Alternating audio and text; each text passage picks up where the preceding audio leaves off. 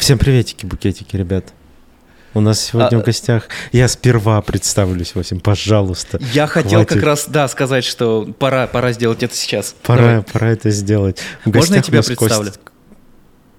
Давай, хорошо. Саша Красновицкий, CG-артист из студии МРП. Только который Monkey Road Production. Пожалуйста, не путайте с Main Road Post. В гостях у нас Костя Коваленко из студии ILM, которая в Сингапуре. И ведущий 8 Игорь Эйд, который фрилайфер, живет, как ему душа подскажет. Не работает ни в какой студии. Да, спасибо за дурацкое представление. Я CG-артист, CG-супервайзер, и в последний год я в титрах как VFX-продюсер еще появляюсь. А, ну вот. Так тебя и представлю в следующий раз. Просто я не знаю, как тебя представлять. Ты талантлив во всем, знаешь. Спасибо. Костя, ты генералист ВЛМ. Да. Как ты докатился до такой жизни? Всем привет, да.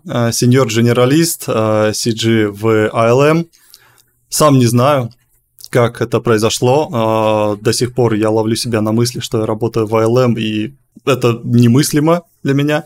Потому что с самого детства это была, получается, наверное, или одна из самых популярных, или, наверное, самая популярная студия вот из 90-х, когда мы услышали про графику, про CG. Это были разные фильмы.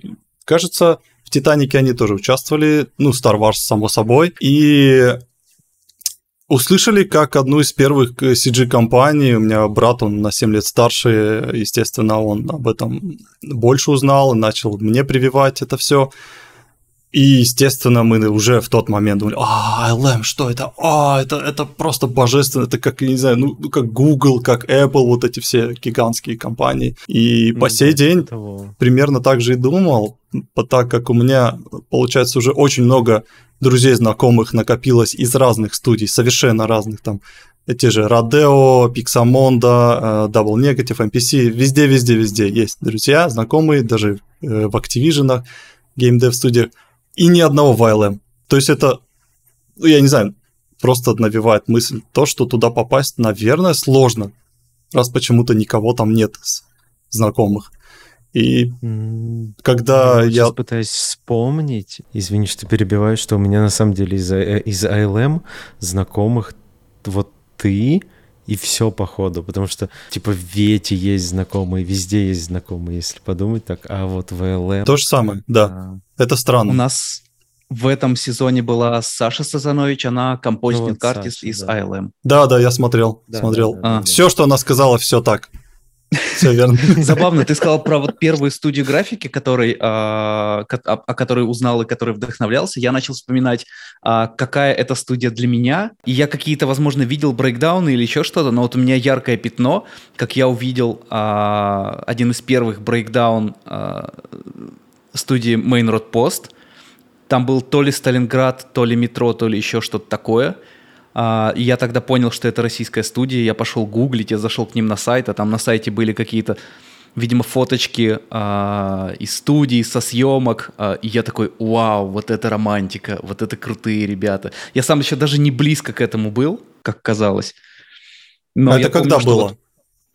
Вот когда эти фильмы вышли, когда вышел «Сталинград», ну, типа, когда вышло «Метро», что раньше вышло? «Метро» в 12-м вышло или в 13-м? Я, кстати, помню, да, «Сталинград» меня он просто... тоже впечатлил очень сильно. То мне почему-то кажется, что я это видел в Ижевске, но в 12-м я уже точно был не в Ижевске. Да, «Сталинград» 13-го года, странно, я думал, я метро намного раньше это увидел. Да, метро, ну, значит, это, может, не первое, что я увидел, но вот первое впечатление от какой-то российской студии, это был определенно Main Road Post. Я прям помню, как я зашел на сайт и видел фотки ребят, и это было очень круто, я, конечно... тогда сильно проникли. Слушайте, а Main Road, они же, они не сильно старые, да? Сколько? Они, наверное, лет 15, может? С 8-го года, по-моему. Лет 15, вот я угадал, да. Потому что я тоже от них почти на старте узнал, меня также впечатлили, хорошая студия, много крутых специалистов. И «Метро» 13-го года. Да, у меня подмена вообще какая-то произошла в голове, мне казалось, что это пораньше все я видел. У меня, если так...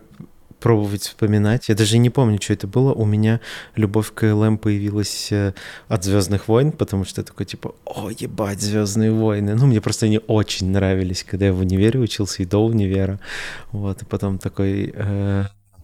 Когда уже начал учиться в универе и как-то что-то в графике делать, появился такой пунктик, типа, блин, вот все, я такой... Быть в «Титах Звездных войн». Да, быть в «Титах Звездных войн». И вот было 3 новых эпизода, и что-то ты провафлил немножко.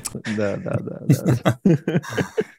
Ну, сериалы сейчас выпускают, так что, я думаю, когда-нибудь, может быть, еще есть шанс. Самое смешное, что «Звездные войны» мне никогда не нравились. То есть, ну, не то чтобы прям... не любил, как-то равнодушно. То есть не был фанатом. Я больше фанат, скорее, Marvel. Почти до последних серий Marvel. Я не знаю, сейчас они как-то немножко начали портиться в этом плане, но я просто начал свой путь, когда я прям, как сейчас помню, мне было 6 лет, у нас была книжечка такая тоненькая от Стэна Ли, как рисовать комиксы в стиле Marvel. Их 2 части. Ой, я видел ее, да, я видел их. Мне было 6 лет, я по ней, и она меня так впечатлила, я начал по ней рисовать. Учиться Человека-паука. Первого моего персонажа вообще, блин, в жизни. Круто. Соответственно, Стэн Ли для меня, он такой прям герой, можно сказать. А ты сказал вначале, что твой брат тебе рассказал про ILM, он тоже графикой занимается? Да, он в Индии сейчас живет и делает графику для... как эти кинотеатры на 180 градусов, такие, как панорамные, или как их называют, забыл. Понял. То есть он не в CG, которую мы понимаем, или... Ну, почему он в графике? Он персонажник, он очень крутой художник, мы немножко в разных областях, он персонажник, художник, он офигенно придумывает персонажей, работает сейчас в Blender, в связке, что он там, Unity сейчас изучает. То есть такие более... Как бы это даже не кино, более картун, вот персонажное, вот что-то такое. Мультики. Тем временем попроще. Я готов вам зачитать топ худших фильмов Marvel. Я даже не все из них смотрел, мне кажется, но какие-то смотрел. Хотите, зачитаю? Так. 10 место. «Первый мститель», 2011 год. Я смотрел, мне он не показался плохим, но это было... Не соглашусь, да. 2011 год, очень давно. 9-й. Я все жду, когда будет «Человек-муравей» первый. Я ставлю... Давайте, пока я не дочитал, какой ваш топ самый плохой один фильм Марвел, и мы сравним кто где. Для меня это первый «Человек-муравей». «Муравей» мне нормально, мне понравился «Муравей», потому что... второй. С первого я прям ушел от того, как было скучно из кинотеатра. Не, мне и первый, и второй вкатил, потому что там мне понравилась идея вот про микромир, в принципе, сама по себе. То есть там показали все такое прям маленькое, с блюром, с дофом и все такое. Во втором, конечно, еще круче, когда в квантовый они мир попадают. Ой, блин, вот там такие концепты. Я просто, я оттуда скриншоты понаделал, когда показывали, как же этот... Когда композил. Этот жучок маленький, я забыл, как он называется, который просто, не знаю, всех пережжет, он даже в космосе может выжить. Там он как раз летает на переднем плане в квантовом мире. И я делал просто короткометражку с немцами про вот эту тварь. Я забыл, как она называется. И поэтому мне надо было там ее. А в этом фильме ее так хорошо показать, так качественно, блин. Я офигел. Человек-муравей, окей. Окей, для самый меня... худший твой фильм. Марвел. Черная пантера. Первая или новая? Любая. Я первую начал смотреть, я выключил в первые 15 минут. Ничего себе, мне она прям понравилась. Ну, не то, что... У меня странное ощущение, потому что я не могу сказать, какой фильм из Marvel плохой, потому что я знаю, чего от них ожидать, и они все... хорошие. Но в том смысле, что это же не какое-то кино, которое ты чего-то от него ждешь сверхъестественного. Ты хочешь от него, чтобы оно тебя развлекало 2 часа. Ты любой фильм Marvel смотришь, он в чем-то тебя будет развлекать, показывать охуеть красивую картинку 2 часа. Это, и ты как такой, я называю, кайф. Фильм-аттракцион. Ну да, вот абсолютно. И у меня нет такого, что типа там, ой, вот этот фильм говно, и я буду спорить, доказывать, что он говно. Может быть... Но все равно есть сказать... второй Тор, а есть «Черная вдова», условно. Я не смотрел «Черную вдову». Может быть, «Черная вдова» плохая. Ну ладно, какой худший из тех, что ты смотрел? Блин, да ну, наверное, какое-нибудь старье вообще. Знаешь, вот эти «Халки» первые какие-нибудь. «Халк», да. Так, все назвали своих фаворитов. Идем по рейтингу. 10 место «Первый мститель», 2011 год. 9 место «Мстители. Эра Альтрона», 2015 год. Я даже не помню, что там. 8 место «Невероятный Халк», 2008 год. В смысле? Подожди-ка, а почему «Эра Альтрона» плохое кино? Слушай, это за топ вообще? Я вообще не понял тоже этого принципа. Я в своем экспириенсе убедился уже, что народ, вот эта масса, которая оценивает какие-то фильмы, и ты смотришь рейтинги, они могут быть низкие, но тебе он может зайти. Я уже давно не верю в эти там рецензии, там что ты читаешь, оценки. Так, слушайте, да, есть много списков, много рейтингов лучших и худших фильмов Marvel. Наверное, я просто открыл какой-то наугад, потому что я с ним тоже не согласен. Поэтому да, давай топ-3. Топ-3 скажи, и все. Шан-Чи, легенда 10 колец. Я не смотрел. Крутой. Мне очень сильно вкатил. Очень сильно. Да, я на работе слышал, что обсуждали, что очень хорошее кино. Ну, такой типа Марвел хороший. Капитан Марвел, 2019 год. И... Не помню. Вечные, 2021 год. Не смотрел. Вечные... Ну, да. Так, как-то так. Не сильно зашло. Я не смотрел ничего из топ-3, так что не могу ничего. Так что, возможно... Да. Блин, я пытался найти фильм, который меня убедил в жизни не читать рецензии. Как же он назвался? Что-то Джон... Блин, там, короче, про чувака, который попал в пустыне, что-то с какими-то большими монстрами дрался там. Джуманджи? Не. Не, он очень похож на этого... На «Принца Персии», чем-то он даже по одежке, по времени. Джон Картер? Да. Джон Картер, да, я сейчас загуглю. Джон Картер. Да, он самый. Он в рейтинге провалился. Я, когда его посмотрел, я офигел, как он мне понравился. С этого момента я перестал читать рейтинг. Он же старый достаточно. Да. Ну, я на тот момент просто... Я читал рецензии, когда он только вышел. Я давно смотрел. Не помню, ничего толком, что-то было. Ну ладно, и раз ты фанат «Звездных войн», какие для тебя лучшие «Звездные войны»? Я просто в прошлом выпуске как раз говорил, что для меня это «Изгой-1». Для меня сейчас вот прям самый крутой фильм по вселенной «Звездные войны». А, ты не любил «Звездные войны», я понял, ты не любил. А, ты меня спрашиваешь? Да. Да не, я думал, ты Сашу спрашиваешь. Саша, ладно, какой у тебя... Мы уже обсудили. Мы это уже обсудили. Меня еще раз спрашивают. Тогда хорошо, если ты захочешь вдруг дать «Звездным войнам» шанс, вот я советую «Изгой-1». Это спин-офф. Это какая на сколько частей назад? Это спин-офф. Это спин-офф между... Да. Их сейчас сколько? Их там штук 9 же? 1. Нет, я имею в виду всех вообще «Звездных войнов», получается, частей. Трилогии 3, но еще вот в последней трилогии есть 3 спин-оффа, или 2. 2 вроде. Про Соло, да, еще? Хан Соло, да, «Изгой-1» и что-то еще было вроде. Ну, я это не помню. Вот, ну, в общем, всего выходит 11 или 12 фильмов больших. Знаешь, если даже ты путаешься, вот сколько там их всего, для меня это капец. Ну, нет, официально 3 трилогии, то есть 9 фильмов. Я давно перестал быть фанатом, ну, чтобы вот так говорить, чтобы я за этим следил, потому что вот там, например... На работе ребята, ну, там, в московской студии, которые остались, там, Арман, Миша, они все смотрели из «Звездных войн», вот эти все Андоры, все Мандалорцы, что там еще было, я забыл. Вот они все это смотрели, и они прям шарят в этом. А я как-то, для меня вот, там, не знаю, новая трилогия уже достаточно не очень крута, но в плане именно вот каноничных «Звездных войн».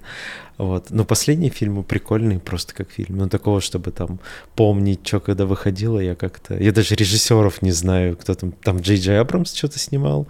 Не, ну это да, это прям надо быть таким фанатом, чтобы еще и режиссеров знать. Ну да.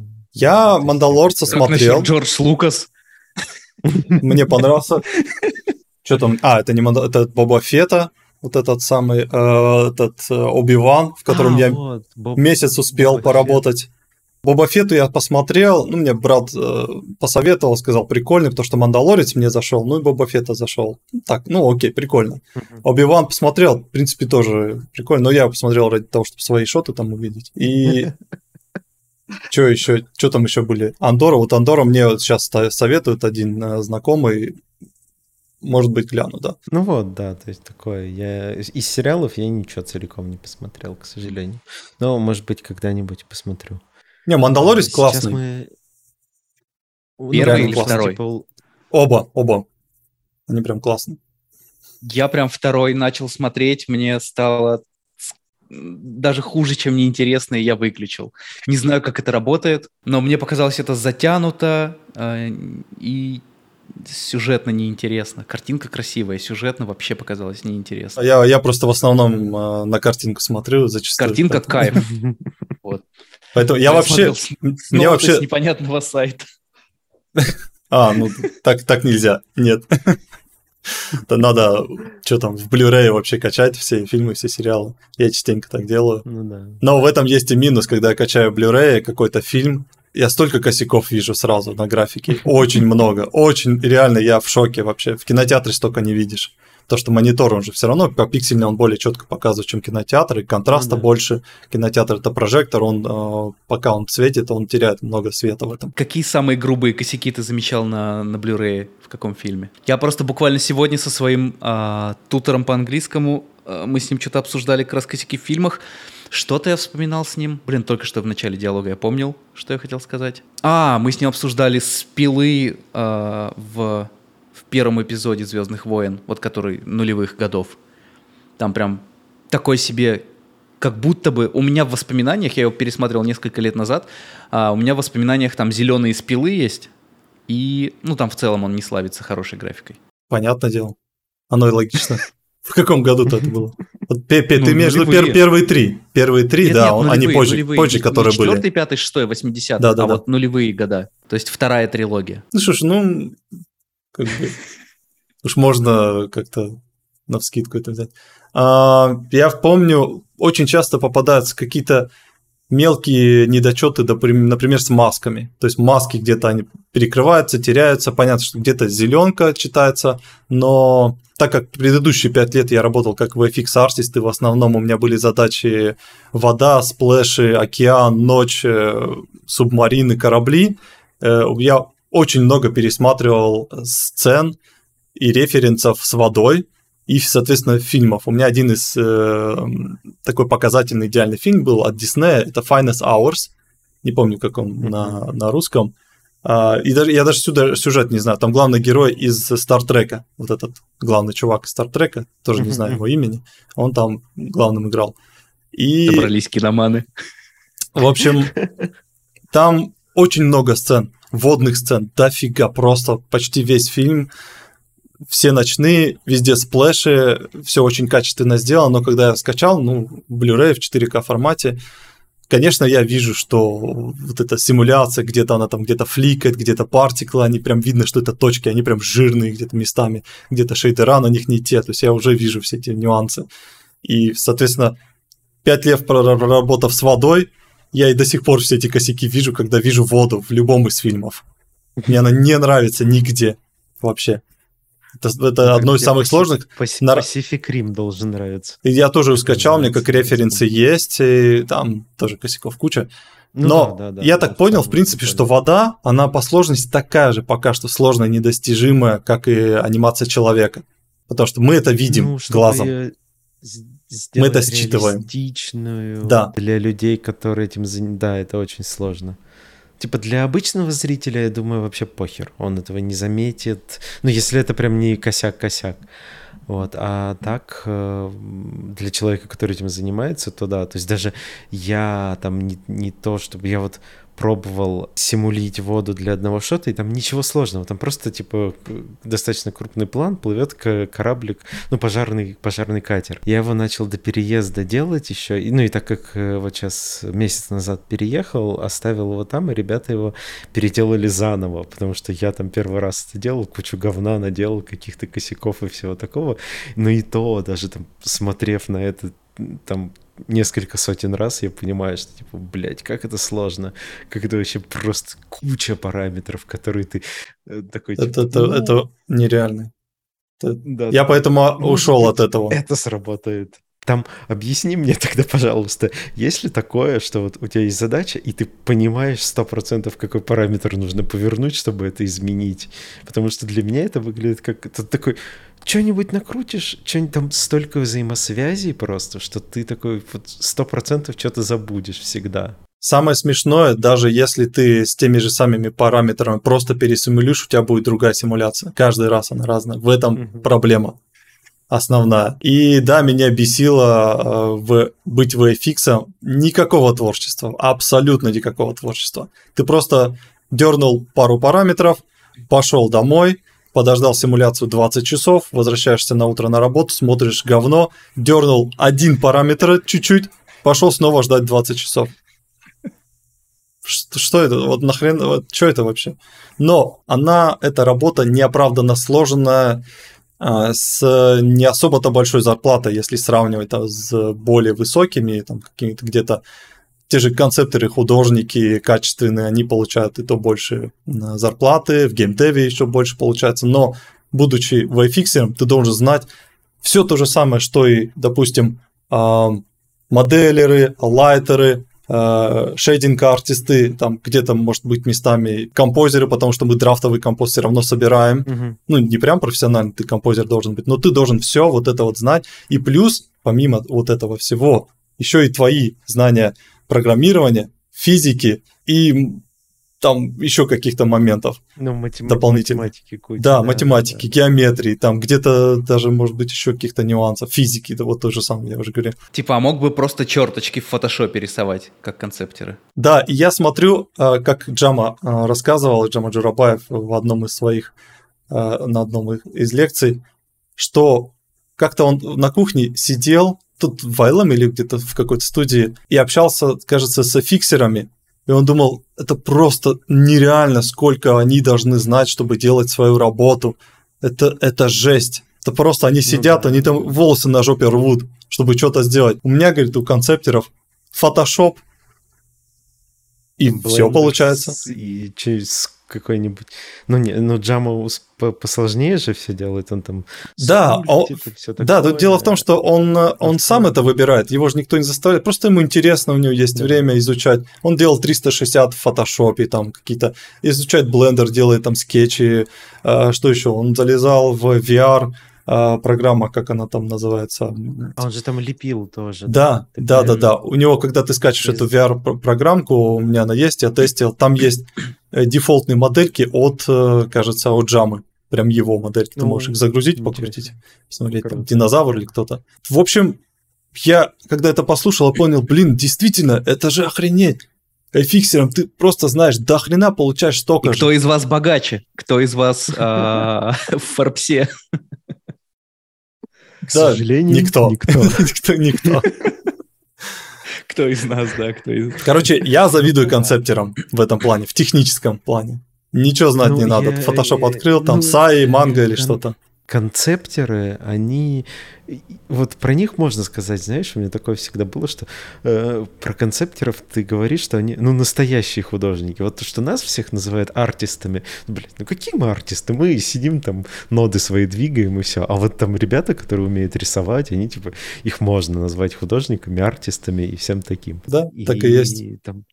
Ну вот какие из наших мыслей загоняют нас в более технические дебри, в более сложные, хотя можно быть просто больше артистом, как Саша говорит. А как? Не понял. Как ты им больше станешь, если у тебя идут ограничения в софте, тебе нужно все эти нюансы знать, так или иначе? Я так примерно представляю вопрос, что...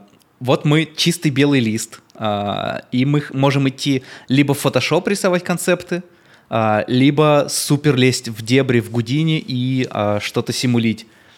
Сложнее, меньше славы за твои рисуночки, возможно.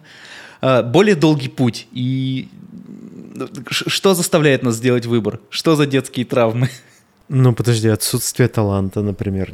Я уверен, что не каждый человек может рисовать хорошо. Понятно, ну да, симулить хорошо может каждый. Ну нет, просто симулить хорошо, ну, как будто бы можно научиться без таланта. Если ты будешь сидеть и дрочить каждый день в течение там 10 лет симуляции, ты научишься. А так, ну, бывают же талантливые люди, которые умеют рисовать и мне кажется. Я тут, нет, кстати... 10 лет дрочить каждый день рисование, ты будешь лучшим концептером. Если ты просто будешь 10 лет дрочить, да, то ты будешь профессионалом. Ты станешь профессионалом дрочки. Да. Я тут рассуждал на своем канале по поводу таланта. Немножечко, вот ты затронул эту тему таланта. В Телеграме? Где твой канал? Где подписываться? Ребята, в комментариях будет ссылка, если мы про нее не забудем. Я там рассуждал на тему таланта. Допустим, часто слышим, вот я думаю, вы тоже слышали, и многие, кто занимается графикой и подобными около вещами, часто слышат похвалу, типа, он какой ты талантлив, когда увидит какую-то твою работу. Люди, которые не занимаются этим, другие, они видят, какой ты талантливый. И меня это в какой-то момент начало бесить, потому что люди... думает, что у тебя просто это талант, и все. И ты сел, за 5 минут нарисовал, и у тебя талант, ты такой молодец. А ты, блядь, с 6 лет я рисую, ебашу просто по 10 часов, когда в школах все там бухали, тусили, гуляли, я сидел, блядь, рисовал во флеше мультики, макромедиа, ебаном флеше. Ой, я ни с кем вообще не общался, не дружил. Вот, да, там экшн-скрипт, какие-то игры, что 3D Max by 5 открыл, блядь, первый, в нем сидел, херачил, все там лето, все там на дачу едут, уже бухают, водку пьют. Я вообще, я не пил, наверное, до... Сколько мне было первый раз, когда я выпил? Ну, лет 20, что ли, что-то такое.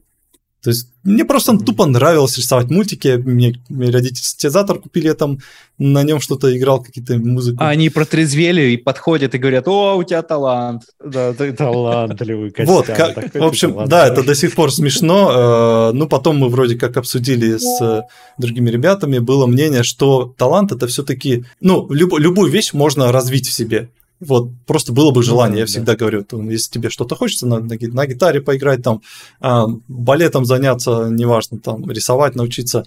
Но дело в том, что если у тебя есть талант, тебе просто это легче дастся, по сути-то. Я думаю, что, знаешь, ну, в моем представлении, талант — это не то, не в том смысле, наверное, в котором я изначально выразился, не какой-то там внеземной дар, который у тебя есть, а какое-то необъяснимое внутреннее желание делать вот именно вот это. Да. Мотивация, какая-то экстра мотивация, вот как то у тебя там, да, к рисованию вместо... Мы свелись к тому мнению, что талант, да, это все-таки не дар, это просто желание к тому, чтобы ты хочешь вот это вот делать, ну, рисовать то же самое, и все. Просто желание. Внутреннее, причем оно вот откуда-то идет, хрен пойми откуда. Да? Ну и плюс трудолюбие, потому что ты все равно, когда с каким-то одним желанием рисовать, я буду художником, я там буду артистом, эфиксером, кем угодно, ты садишься, но тебе в любом случае надо, ну, в итоге годами впахивать, чтобы у тебя какой-то был достойный результат. Да, причем самое смешное, еще очень много попадаются таких ребят, которые очень талантливо рисуют. Вот у меня много было таких знакомых, но не занимаются собой какой-то дисциплиной, бухают, прогуливают, не развиваются вообще. Есть таких очень много. И это проблема. Действительно. То есть сам по себе талант, он, конечно, тебя не возвысит никак, не даст тебе там ни славы, ни денег. Тут нужно в совокупности. Причем самое интересное, если брать две вещи, вот талант и трудолюбие, то с одним талантом ты не особо-то добьешься успеха, а с одним трудолюбием ты можешь добиться успеха. То есть без таланта, просто с трудолюбием. Да, а если это вместе, то это все, ты там Стив Джобс какой-нибудь, я не знаю. Так вот, Костян, ты такой талантливый, что работаешь в ILM. Сука, все, вырубай, нахуй, стримить. Да. Что? Как ты до этого дошел? Где ты до этого... Я знаю, что ты работал до этого долго на Мальте... в Stargate Studio, да. Там много знакомых переработал. Серега Фролов, Андрей, да. Да, вот они, Серега Фролов, Андрей, кто там еще был? Саша Одишаря. А до этого ты работал в Москве, в смысле. В Москве я не работал, я не жил. Я был... Я же с Новосибирска. Я пытался в Москву попасть в CGF, попытался попасть в Аргунов аж 3 раза. В Main Road Post я сделал на фрилансе там одну работку, самолет для фильма «А зори здесь тихие». Он там падает, причем такую базовую модель, которую там еще после меня сильно, наверное, переделали. И когда я вставлял в шоурил, спросил у них, можно вставить, они сказали, только ты напиши, что это base model. Обязательно пиши. Ладно. Я думаю, сейчас ты можешь в CGF повторно отправить CV, тебя возьмут. Ну да, можешь попробовать. Да, есть такая вероятность, что... Блин, наконец-то. Думаете, возьму, да? Блин, мне Серега Олейников рассказывал историю. Это моушн-дизайнер из CGF, который живет в Лос-Анджелесе. Ну, сейчас уже не в CGF работает, но на те годы. Он работал здесь, и у него параллельно поступало предложение быть моушн-дизайнером в Apple, и он отвечал на эти письма, типа, нет, простите, Apple, я работаю в CGF. Ну, нравится, если человек в компании, там, конечно. Хотя про CGF много слышно разных мнений, так сказать. Мне в CGF, как зовут директора? Александр? Саша Горохов. Горохов, да. Он первый месяц предложил бесплатно поработать, поэтому я так благополучно отказал, конечно же. А в Аргунов я вообще 3 раза пытался. Молодец. Блин, мне почему-то казалось, что ты работал с Виталиком Андрулисом в этом в Аргунове. Ты знаешь Виталика Андрулиса? Да, конечно, мы с ним хорошо общались. Мы с ним даже виделись на CG-эвенте в каком-то, не помню, году, там, в 11-12. Да, и мне вот почему-то такое переклинило, что ты с ним и с Никитой Щелкиным там работал какое-то время, но, наверное, перепутал. Он пытался мне помочь один из разов в Аргунов даже попасть, но не получилось. Я приходил к ним на собеседование с Никитой, разговаривал, и вроде как даже все как будто бы понравилось, как будто зарплату обсуждали, а что-то раз потом пропали. А это какой был год, и какие у тебя скиллы были на тот момент? Простите, сейчас скажу. Я думаю, это было до Мальты. 2015 плюс-минус. Скиллы у меня были такие, что я только-только начал Houdini изучать. Прям первые шаги там были. Я пробовался на лайтера даже в Аргунов. Houdini — это твой первый софт после Macromedia Flash. Нет. Там было много. Первый софт 3D-шный, 3D Max, мы все с него начали, но я с ним недолго просидел, там месяц буквально. Мы когда узнали про Softimage, или Softimage, правильно говорить, это нас сильно поразило. Тогда Houdini для тебя это как, считай, тоже озеро, что и... Тяжело было. Я год пытался изучить Houdini, 10 раз я в него залезал, 10 раз удалял, тяжело давался. Просто Softimage я юзал, наверное, 7 лет, нам его порекомендовал Евгений Глазырин по нику Диполь, он в то время жил с нами в Новосибирске, и потом он переехал в это Digital, работал над Аватаром в Новой Зеландии, и мы такие, вау, нифига, он действительно крутой. Он с братом нам показал путь в этот крутой софт, мы в нем проработали наших счастливых 7 лет, это была наша первая любовь, и когда ее эти гребаные автодески убили, мы хотели, не знаю, там, купить билет, поехать в офис, сжечь их нахрен после этого, вот, и после этого было какой-то период метаний в другие софты, потому что, я вроде сидел там остаточный год-два в Softimage, когда он заканчивал свою работу, он закончил, перестали его обновлять, добавлять какие-то новые фичи, и ты уже понимаешь, что все, у него уже нет будущего, надо что-то думать про другой софт. Начал смотреть на майку. Просидел какое-то время, может быть, год в майке. Пиздец, какая она багованная. Просто жесть. Просто я охренел. Я знал, какая она багованная, но настолько я в шоке был. Вот там есть инструментарий, который просто дублируется, а то и 3 раза повторяется в разных панельках, например, по моделингу. и здесь моделинга какая-то старая фича, здесь справа она новая, там, причем все то же самое, здесь там еще что-то, начинаешь делать, изолировать объект, в котором ты работаешь, и что-то с ним делаешь, экструдишь, у тебя вообще все ломается, там чуть ли не вылетает или крашится, или еще что-то. Я охренел с ним работать. И все, и как я Houdini выучил, ну, я себя заставил, пытался в него залезать, как я сказал, 10 раз в течение года, и в какой-то момент решил, все, блядь, следующий проект, вот, какой бы то ни был проект, я просто сажусь и делаю в Houdini. Плевать вообще, то буду страдать, сильно страдать, но сделаю. Следующий проект, я работал в Новосибирске в Тухе, рекламном агентстве, следующий проект поступил архивиз, то есть жилой комплекс, надо было сделать.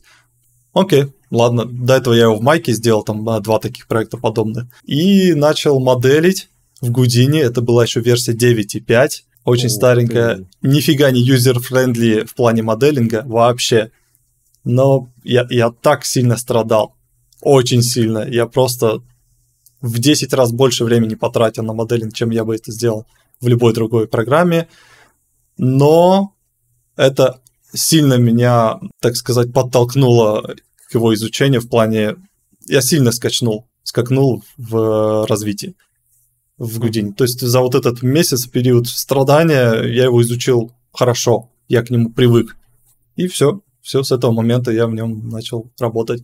Но вот здание, которое я делал, я сейчас, как помню, нодовая система, она была просто вот такой кашей огромной, что там ты путаешься, ты хочешь что-то поменять, где-то добавить, что-то исправить, ты лезешь туда, в ту ноду, в ту, ты что-то там поменял, оно, блин, все вообще сломалось нахрен, то, что это все процедурно, я еще не понимал, как с этим работать, думаю, ёб твою мать, мне там надо простую какую-то фигню сделать, которую я бы сделал за 5 минут в майке там или в синими, не знаю, где угодно, тут я, блядь, полдня на это трачу, ёб, пиздец. Ну, потом все, привык более-менее и окей. Есть в этом были плюсы. Например, когда какие-то повторяющиеся элементы, там окна те же самые, двери, там ты их продублировал везде, и тебе надо это окно вдруг поменять или домоделить, оно у тебя везде поменялось, или там продублировать какие-то элементы надо несколько раз, ты их тоже с катерингом или что с чем-то, или копией, или дубликатом купируешь, супер удобно. Но в остальном страдал. Насколько важно в самом начале выбрать программный пакет, в котором ты собираешься работать в ближайшие годы? Потому что не всегда сразу понятно, особенно когда мы молодые, горячие и еще не совсем сечем, не совсем индустрию знаем, не совсем знаем, какие студии на чем работают. И вот в какой-то момент ты там тратишь несколько лет на Macromedia Flash, на Softimage, может быть, кто-то во Fusion композит. Как важно выбрать в самом начале верный для себя софт? Или, может, ты сначала думал, что Blender бесплатный, далеко не укатится, а теперь Blender как будто бы довольно прорывной инструмент, хотя в студиях до сих пор не супер активно юзается. Я скажу так, что выбор софта это вообще не важная хрень. Это, скажу банальную вещь, это инструмент. Все это знают.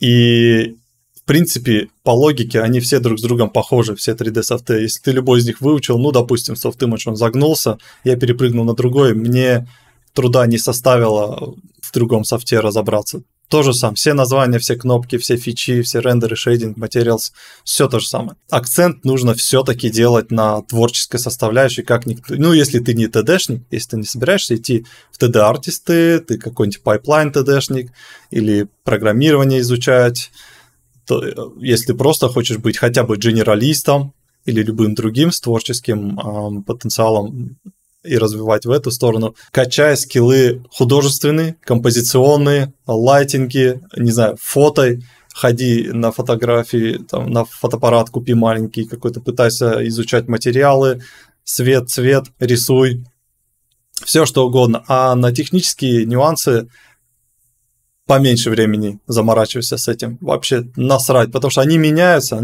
каждый год за ними не уследишь, и они не так ценные. То есть это сейчас вот искусственный интеллект нахрен всех заменит, и все, и что ты будешь с этим делать? Сейчас программы сделают реально скоро, эту кнопку сделать красиво, и все. Но скиллы твои в плане творчества, такие как уметь красиво поставить свет, или композицию сделать, это уже сложнее. Это ценится в компаниях гораздо больше. Вот я сюда пришел, меня в первый месяц, зная, что я гудинщик, посадили в 3D Max. Что? Почему? Я охренел, я им каждый день об этом говорил, что за ёб твою мать, вообще как это, нахрена. Может, ты кому-то сразу не понравился? Я не знаю.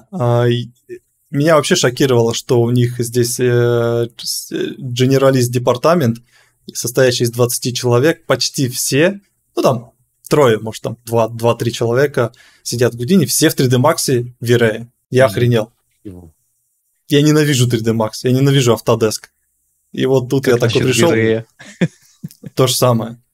Я поставил, когда еще на Мальте в Старгейте работал, я туда пришел в Houdini, и там люди сидели в мае в V-Ray рендерили. Меня это тоже немножко напрягло, но окей. И когда мне супервайзер сказал, давай-ка ты, вот сейчас тут смотри, релиз V-Ray был для Houdini, давай мы его поставим, потестим. Я говорю, ты чё, охуел, что ли? Ну, это жесть. Мантра есть, ты чё, успокойся. Ну, мантра, кстати, она очень тормознута. Я потом убедил их приобрести Арнольд, потому что я все-таки фанат связки Houdini Арнольд, это идеально. И по скорости, и по качеству, и по простоте настройки. Супер вообще. Я очень сильный фанат. Блять, катана. Карма. Почему? Ты карму тестил уже? У нас просто сейчас...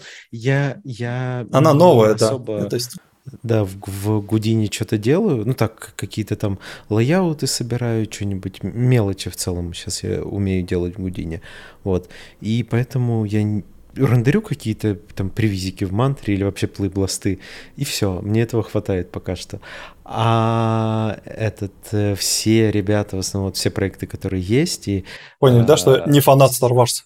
Да, вообще не фанат Star Wars, только показал футболочку. Все переходят на карму, прям так, типа, очень-очень серьезно. Ты ее тестил, как она тебе? Не то чтобы все, просто дело в том, что это... Я говорю про МРП именно, я сейчас про МРП сказал, что, типа, у нас вот все проекты, которые запускаются, они стремятся запускаться, зависит от команд, конечно, но стремятся на карме. Надо понимать просто, что сейчас идет... такая общая тенденция смены всех пайплайнов, всех студий на USD формат.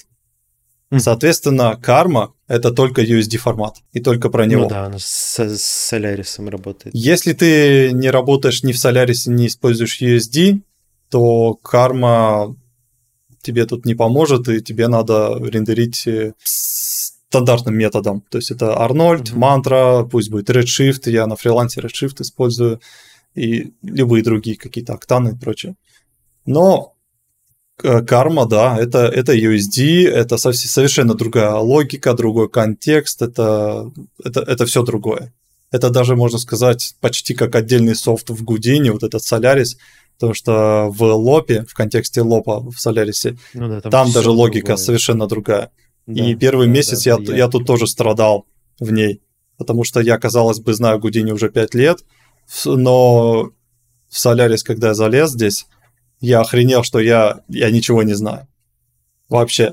То есть вся логика, которая до этого я знал, забудь все, что ты знал, как говорят. Ну да, там просто переходишь в другой мир, в этого Solaris. Я там ничего не знаю до сих пор. Не то чтобы я что-то в Houdini хорошо знаю, но в целом там все ребята, которые делали какие-то задачи прям серьезно, они прям вот первые проекты прям через боль такое, ты типа нихуя не понимаешь. Ну там просто чтобы вы понимали, да, кто вот не знает Solaris, это вот в Houdini сидишь в сопсе, соп-левел, ты понимаешь, что работа идет сверху вниз, вот эти все ноды, они вот так, по такой логике работают. И в общем контексте, в общем, никогда ты не в сопс залез, не вот в эту ноду, а в общем, все дисплей-флаги, если они стоят включены, ты все это видишь, вавипорты, камеры, лайты, они между собой не связаны, эти ноды, в общем контексте. В Solaris вообще не так. Вот есть стримлайн, вот эта вот линия, и все, что только в ней, друг с другом соединены. Только это ты увидишь во вьюпорте, и все, никак по-другому. Там еще подсвечивается как-то, я смотрю, там что-то зеленым светится этот стримлайн, красным, такой, что за дискотека, я ничего не понимаю. Самое неудобное в этом — это работа с камерами. Это надо привыкать. Ты привык в сопсе, в общ-контексте, что у тебя вот все камеры, там штук 5 у тебя создано, на всех стоит дисплей-флаг, или просто ты их создал. Просто ты их создал, ничего даже с ними не делаешь, они у тебя есть во вьюпорте, ты между ними переключаешься. В Solaris, если они у тебя не находятся в этом стримлайне, они у тебя не отображаются во вьюпорте. Вообще никак. Если ты хочешь, например, как-то вот отдельно, вот с маленьким кусочком своим поработать сцены, да, ну, просто ты его отдельно вынести, стримлайн там как-то и с ним поковыряться, потому что сцены огромные, у нас гигантские нарастают. Но тебе нужно при этом видеть ракурс именно с этой камеры. Тебе нужно отдельно создать кнопку Merge, отдельно вынести эти объекты и воткнуть эти камеры в отдельный, вот, чтобы они были в этом стримлайне, в небольшом, всегда эти камеры. То есть вот это надо учитывать. Спасибо, Universal Script, как там, Scene Description, или как он называется правильно? Да. Вот, ну, спасибо. Такая логика у них, да. Но USDT очень мощный, очень мощный. Мы сравнили, у нас было много, допустим, деревьев, мы сейчас пособираем гигантские сцены, там для вот этих фильмов. Деревья, у них анимации, шатания есть. Мы их делаем из P3, перегоняем, экспортируем в Alembic. Анимация, ну там, 120-140 кадров, потом мы ее зацикливаем там, через Houdini, через СОП. И в Alembic дерево около 2 миллионов полигонов. В Alembic ты это хрен просмотришь в реал-тайме, бесполезно вообще, потому что это все-таки mesh-деформация, это не кости, которые там могут легко, быстро отображаться в FBX. Как только я перегнал-то в USD, тот же самый кэш, ту же самую mesh-деформацию в реал-тайме отображается анимация. Представляете, насколько мощный USD формат. Ну да, Я охренел. Короче, к этому нужно привыкать, потому что за этим будущее, и типа без этого, мне кажется, что... Ну, если хочется делать что-то современное, то это безумно нужный инструмент.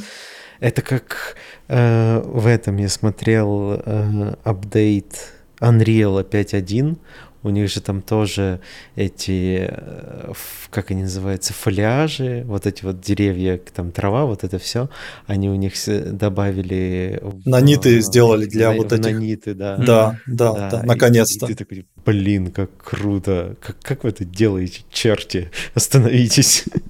Вот, ну это, конечно, очень-очень крутые технологии все. Unreal в этом плане провернул революцию, конечно, им прям респект, и медали, статуи, я не знаю, там все подряд. Да. Красавчики. И нужно установить Unreal 5.1 и не открывать его. Примерно моя стратегия изучения Unreal. У меня стоит. Но он тяжело. В плане изучения тяжело дается, конечно. Да. Если хочешь связаться с реалтаймом. Мы с Сашей весной записались на курс, но я даже пытался начать его проходить. Я уехал в Стамбул сначала, и у меня был с собой только ноут, я туда поставил Unreal, я понял, что это Unreal. Я посмотрел пару видосов и понял, окей, надо ждать комп, хорошо. И вот я здесь.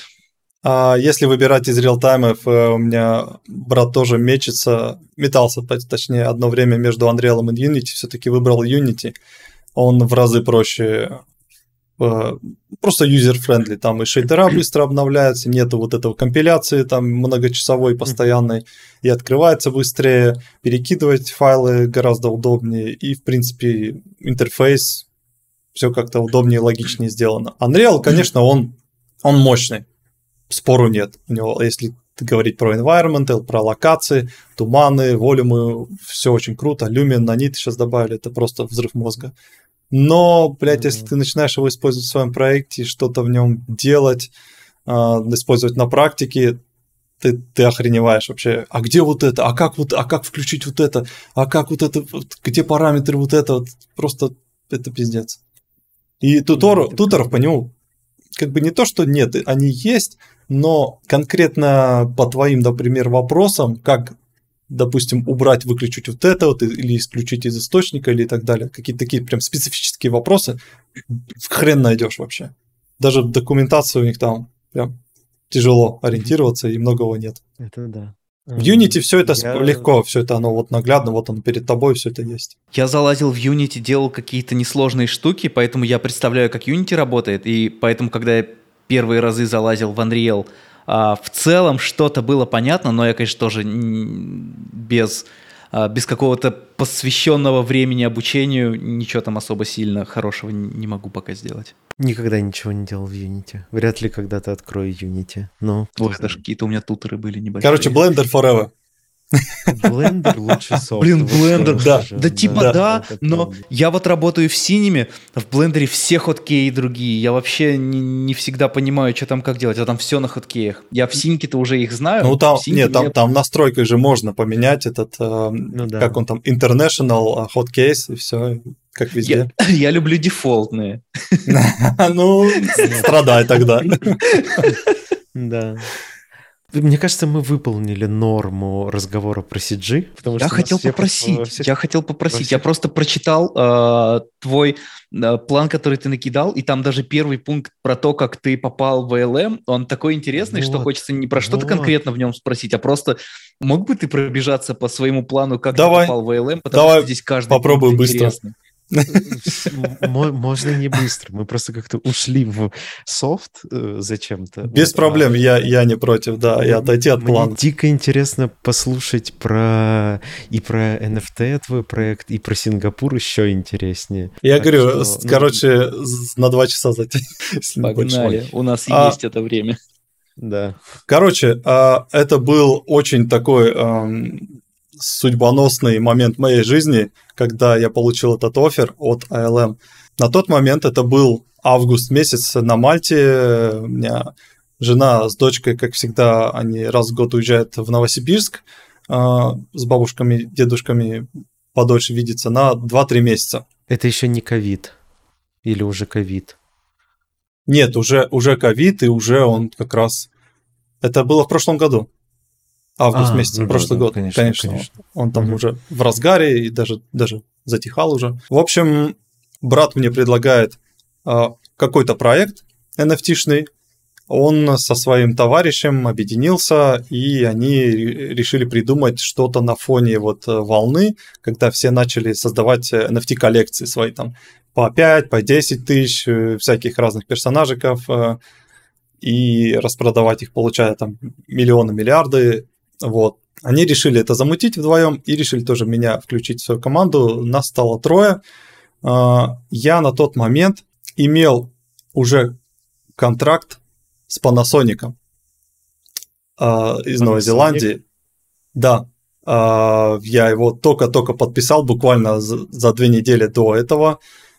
И уже начал работать. В Houdini вот эти, там надо было фиксы, там какая-то рекламка очередных предметов для них. И на тот момент пришел вот этот проект наш.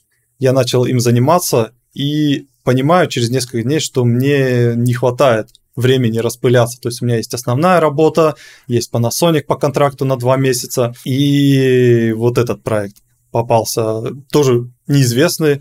Но я живу по принципу всегда браться за все проекты, которые мне предлагают. Как-то мне один товарищ это посоветовал. Егор, привет. Обычно как предлагают... Ты выгорел, берясь за все, что тебе предлагают. Да, типа 10 проектов тебе предлагают, ты за все берешь, все равно половина отсекается, 3 из них пока думают, и 2 ты начинаешь делать. Обычно так это происходит. Поэтому я берусь, что-то да выстрелит. Потому что для меня, прости, что прерываю, для меня это чуть ли не какая-то проблема. Иногда бывает, что я всегда хочу помочь и не могу сказать «нет», и впрягаюсь, даже несмотря на то, что у меня когда-то времени не может быть. Я это стараюсь сейчас сильно очень контролировать и берусь только за самое интересное. Но я одно время распознал в себе такую проблему, что я прям не могу сказать «нет», потому что чувствую, что должен, что раз мне пишут, значит, мне нужна помощь, и мне нужно... Ну, типа, а как я оставлю в беде людей? Слушай, ну, у меня так же было. Ну, ты смеешься, это мои чувства. Ну, действительно так, да. Это сложно отказать, такое ощущение, что вот всем нужна твоя помощь, Если не ты, то кто? Обычно так думаешь. Надо помочь. Да, это я понимаю. Что, нет? У тебя никогда такого не было? Да я не особо фрилансил когда-либо, так что я не могу такого чувствовать. Ну, в целом. Ну, так... Да нет, не могу сказать, что... Нет, точно нет. Я тебе в чем-то завидую. Я просто не стремлюсь заработать все деньги. Вот так. Так это не про деньги, это про... Да, я понимаю. Про то, что ты осознаешь, что должен помочь. Пусть это даже на самом деле, да, неправильно. Да. Это не про деньги, а про, не знаю, синдром спасателя. Да, прости, прервал твою историю. Ты остановился на том, что у тебя был друг Егор, который посоветовал тебе браться за все проекты. Короче, я взялся за вот это все, мне не хватало времени все это делать, и я начал... Вот какое-то решение надо было принять, от какого-то отказаться проекта. А вот этот NFT-шный проект, он все равно был, ну, такой какой-то нестабильный, непонятно, что-то за фигня. Я сам особо ничего практически не знал про NFT, но мне вот брат со своим товарищем, они объяснили, что за проект, сделать роботов, коллекцию роботов. Думаю, ну, звучит интересно, прикольно, но... рискованно в том плане, что вот хрен знает, выстрелит или не выстрелит, непонятно. А с Panasonic уже контракт есть, определенная сумма, там я не помню, там сколько там, 3000 евро, что-то такое в месяц там было. И я принимаю решение отказаться от Panasonic на тот момент. Почему? И не знаю, почему-то... Как ты себе это объяснял? Не, во-первых, потому что... известное что-то. Ну, в смысле, работа понятная. Нет. Мне с трудом было отказываться, потому что, во-первых, меня туда порекомендовал мой товарищ близкий из Новой Зеландии, и мне было прям неприятно от этого отказываться, все-таки по рекомендации. Но принял решение, потому что основная причина была, что мне надоел FX. Просто тупо я прям уже, не знаю, уже что противно было его делать. VFX. Симуляция. VFX. Да, Симулировать эту симуляцию. Я уже 5 лет этим занимался. Я уже планировал куда-то себя сместить в сторону лукдева, лайтинга или просто в генералисты вернуться как-то более-менее на локации. И я уже чувствую, просто не хочется мне это делать. Уже ни за какие деньги. И все, принял решение отказаться, там объяснил ситуацию, извинился куча раз, что вот 2 недели вот этого контракта я... как бы уже время потеряли, бла-бла-бла. Было неприятно, но так бывает. И продолжили делать NFT-проект. Мы его делали месяц, сделали вот этих персонажиков, роботов, нарисовали быстренько, сколько там их, 3500 штук. Трейлеры, связались с маркетинговыми людьми из Америки там за какой-то там 4%. Все это раскрутили, подготовили народ, набрали комьюнити, сколько-то 10 тысяч человек в Дискорде, разогрели народ, что сейчас будет что-то крутое. Я выпускал какие-то ролики, трейлеры, также разогревая. И настает момент, мы заранее объявили дату, 25 августа, что ли, когда мы начнем их продавать. Причем за день до этого мы продавали, как он был, как же там, забыл название, когда они в темную продаются, какая-то лимитированная сначала часть, там 100 или там 500 штук, они и непонятно, какой тебе достанется NFT-шка, а потом они вроде это как раскрываются. Пресейл. Да. Пресейл, да. И настает момент 12 ночи, когда релизятся все боты. Мы уже за 5 минут до этого видим, что в Дискорде начинается какой-то дичайший ажиотаж. Все начинают писать. Вот просто вот эта вот лента, она так вот листается, потому что все пишут, все ждут, и все хотят прям сильно. Мы разогрели так, что просто... бомбануло жестко там, ровно пробивает 12:00, а мы видим вот эти транзакции, вот это в контракте блокчейна, все это видно, все транзакции, что сейчас будет происходить. За 5 минут все нахрен распродается. Каждый, чтобы вы понимали, каждый NFT-шка, сколько нам, что-то $100, что-то такое, плюс-минус было. Мы за 5 минут сделали, считай, сколько, 350 тысяч $.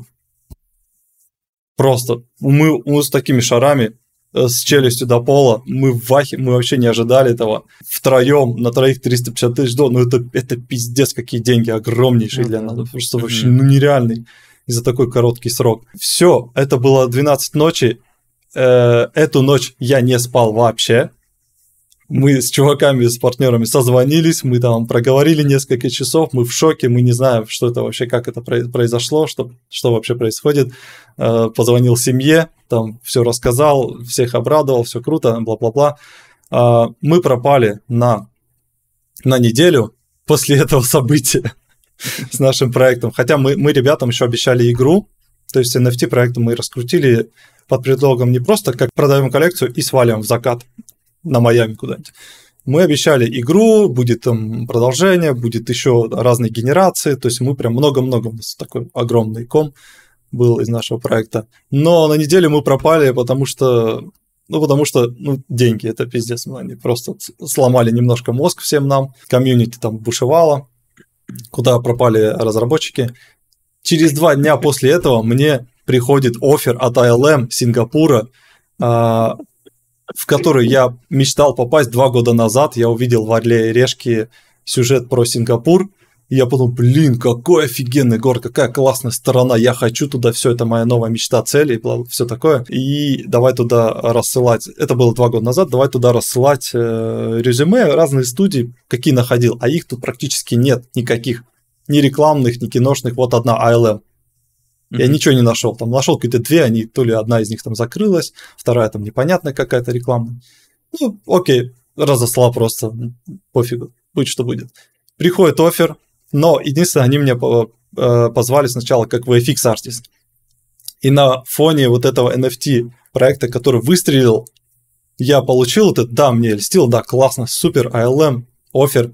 Но я собирался отказать, потому что VFX, все, я не хочу стать эфиксером, хотел полностью вот погрузиться в проект. Ну, думаю, все равно я приду на интервью с ними, пообщаюсь для галочки, это же прикольно, все равно интервью с ILM, я буду детям рассказывать, что я интервью с ними проводил.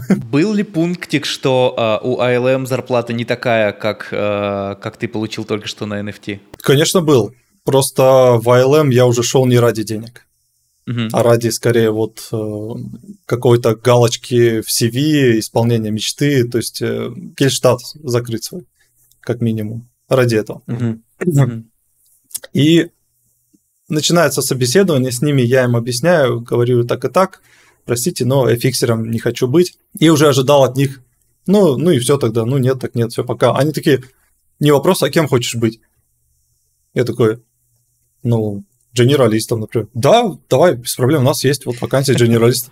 Я сижу такой, блин, а я уже всем сообщил, там, жене, там, детям, внукам, все сказал, что я уже не едем в Сингапур, точно, я им откажу. Я сам настроился не ехать. А они тут такие, да, все классно, кем хочешь, сколько хочешь, давай, у нас все тут. И обстановочка такая у них на собеседовании была. Вообще не было ощущения, что это какая-то гигантская компания. Меня собеседовало там, что-то много, 5 человек, что ли, там сидело, разные там супервайзеры, продюсеры, там HR, там какие-то все-все-все вот собрались на одного меня вот так. Как-то очень легко, уютно, свободно, так, знаешь, в какой-то такой атмосфере общались. Как твой английский на тот момент? Нормальный, за 5 лет на Мальте я его прокачал хорошо. А, ты на Мальте был, да. Все, да. Да-да-да. В общем... Да, они сказали, вот так есть дженералисты, все рассказали, как они работают, они только развивают отдел дженералистов, и им нужен гудинщик как раз, хотят внедрить гудини в отдел, в этот, потому что все на 3D Max сидят. Я говорю, все, супер, давайте, тогда окей. Дальнейшие собеседования длились с другими менеджерами, обсуждали зарплаты, условия, и... Когда вот после этого первого собеседования, я уже не поверил своим ушам, что меня позвали туда. Я думал, где-то подвох какой-то, сука, по-любому что-то вот... не может быть так идеально все быть. ILM там, и дженералист там, и такие, все, как я хочу. Я давай искать. Вот на следующий день договорились собеседование с HR, обсуждали условия, зарплаты, время работы. Я записал список вопросов, я давай доканывать. А какие переработки? А сколько дней в неделю? А сколько отпуска? А все вот это вот давай спрашивать. По-любому, что сейчас там скажут, там все соки будут выжимать из меня. Слышно же часто, что в таких конторах выжимают соки. Вот в это Digital, например, там сильно прям выжимают. Там много слышно про это. И на все вопросы... Да, типа, нет, овертайма у нас есть, но мы всегда спрашиваем наших сотрудников, и если отказываетесь, то мы понимаем, что есть семьи у вас, зарплату хорошую сделали, какую я сказал, ну, там чуть-чуть снизили, довольно высокая в итоге. Что еще? Переработок, выходные у них там нету, они, если бывает, то очень супер редко. Что еще? Ну, из минуса такой небольшой минус, что, получается, это в целом азиатская штука, 10 дней отпускных всего лишь. В год? Но, да, 10 дней. Ну, это не сильно парит. У них есть, помимо этого, 14 дней или 10. Это идут 5 дней child leave и 5 дней family leave. То есть они их тоже могут заюзать в этот момент, когда вот я поехал первый раз в Новосибирск на месяц, спустя полгода. Объяснил им, они сказали, ну, давай все заюзаем, вот все, что у тебя есть, да и все, не парься. Говорю, давай, классно. Я думал, там у меня 2 недели за свой счет будет, а у меня там 4 дня за свой счет оплатил. Такой. И классно. Что еще? Куча страховок, все покрывается и для меня, для семьи. Куча каких-то бонусов, бенефитов, бесплатный вход во все парки Диснея, то есть они предоставляют. Оплачивают перелет, оплачивали месяц отеля, проживание первый в Сингапуре. По прилету дали в сумму там что-то в $10 000, просто чтобы ты, типа, просто тут освоился. То есть такая, типа, бонусная. Вот, дофига бенефит. Я сижу, думаю, где минусы? Как-то что... Как где это меня вообще? Хотят наебать? По-любому. Я не верил до сих пор. Я потом еще неделю не спал, не верил, ни в NFT проект не верил, ни в ILM не верил. Я вообще не понимал, что по-любому сейчас, блядь, я не знаю, метеорит упадет на мое здание после таких событий. У меня прям четкое ощущение, что было сейчас какая-то херня будет. Все идеально. Я сижу, думаю, ну заебись. У меня еще контракт на Мальте, он заканчивается в феврале, тогда был август, в феврале, и там нету пункта, что я могу его разорвать посреди вот как-то. Там штраф дикий. И, короче, думаю, что делать. Они в ILM меня уже хотели в октябре месяце, то есть буквально через месяц. Чем быстрее, тем лучше. Я пишу своему менеджеру, супервайзеру в той студии, в Stargate. Говорю, так и так. Позвали в ILM. Сами понимаете, я не могу отказать. Все знаете, кто такие ILM. Все поддержали, все классно. Супервайзер говорит, блин, вообще... Если любая другая компания не отпустили, ILM, давай. Супервайзер говорит, слушай, там замолви словечко за меня. Это я бы только с удовольствием дал. И, короче, но у нас там, кто она там, то ли менеджер, главное, она новенькая, она немка оказалась, она, конечно, какая-то она супер правильная оказалась. И такая потом говорит, ну, ты знаешь, да, что у нас по контракту, если ты раньше времени уходишь, у тебя штраф €10 000. Я как бы охренел. Я понимаю, что я могу заплатить. Деньги-то у меня теперь уже есть. Но эта сумма, ну, это все равно до хрена. Это как бы, ну, не хочется отдавать такие деньги. Я давай объяснять ситуацию, ну, типа, по Unity вводите в положение, там, бла-бла-бла. Мы тут как бы хорошо так общались друг с другом. Мы вообще и с директором в хороших отношениях, то есть общались часто. И с менеджерами, с супервайзерами. Stargate вообще классная, очень офигенная студия. Я думал, не знаю, в плане отношений я лучше не найду, но ILM как бы может поконкурировать теперь с ними. Я когда в Праге работал, я собеседовался в Stargate тоже. Это был 17-й год, по-моему. Вот, они меня звали туда композить что-то, я уже не помню, что. Не получилось? Не, я прошел все, я отказался, потому что у меня потом началась весь движ с Канадой, с переездом в Канаду. Ну, значит, ты правильно, что отказался, видишь, в Канаду теперь переехал. Вот, короче, мне пришлось созвониться с директором, как-то попытаться уговорить не штрафовать, они там... Пару дней взяли на подумать и согласились, все нормально, штраф убрали. Я потом закатил какую-то гигантскую вечеринку в ресторане, позвал там всех коллег, директора, там всех менеджеров, сказал им огромный там тост, как мне было круто с ними работать.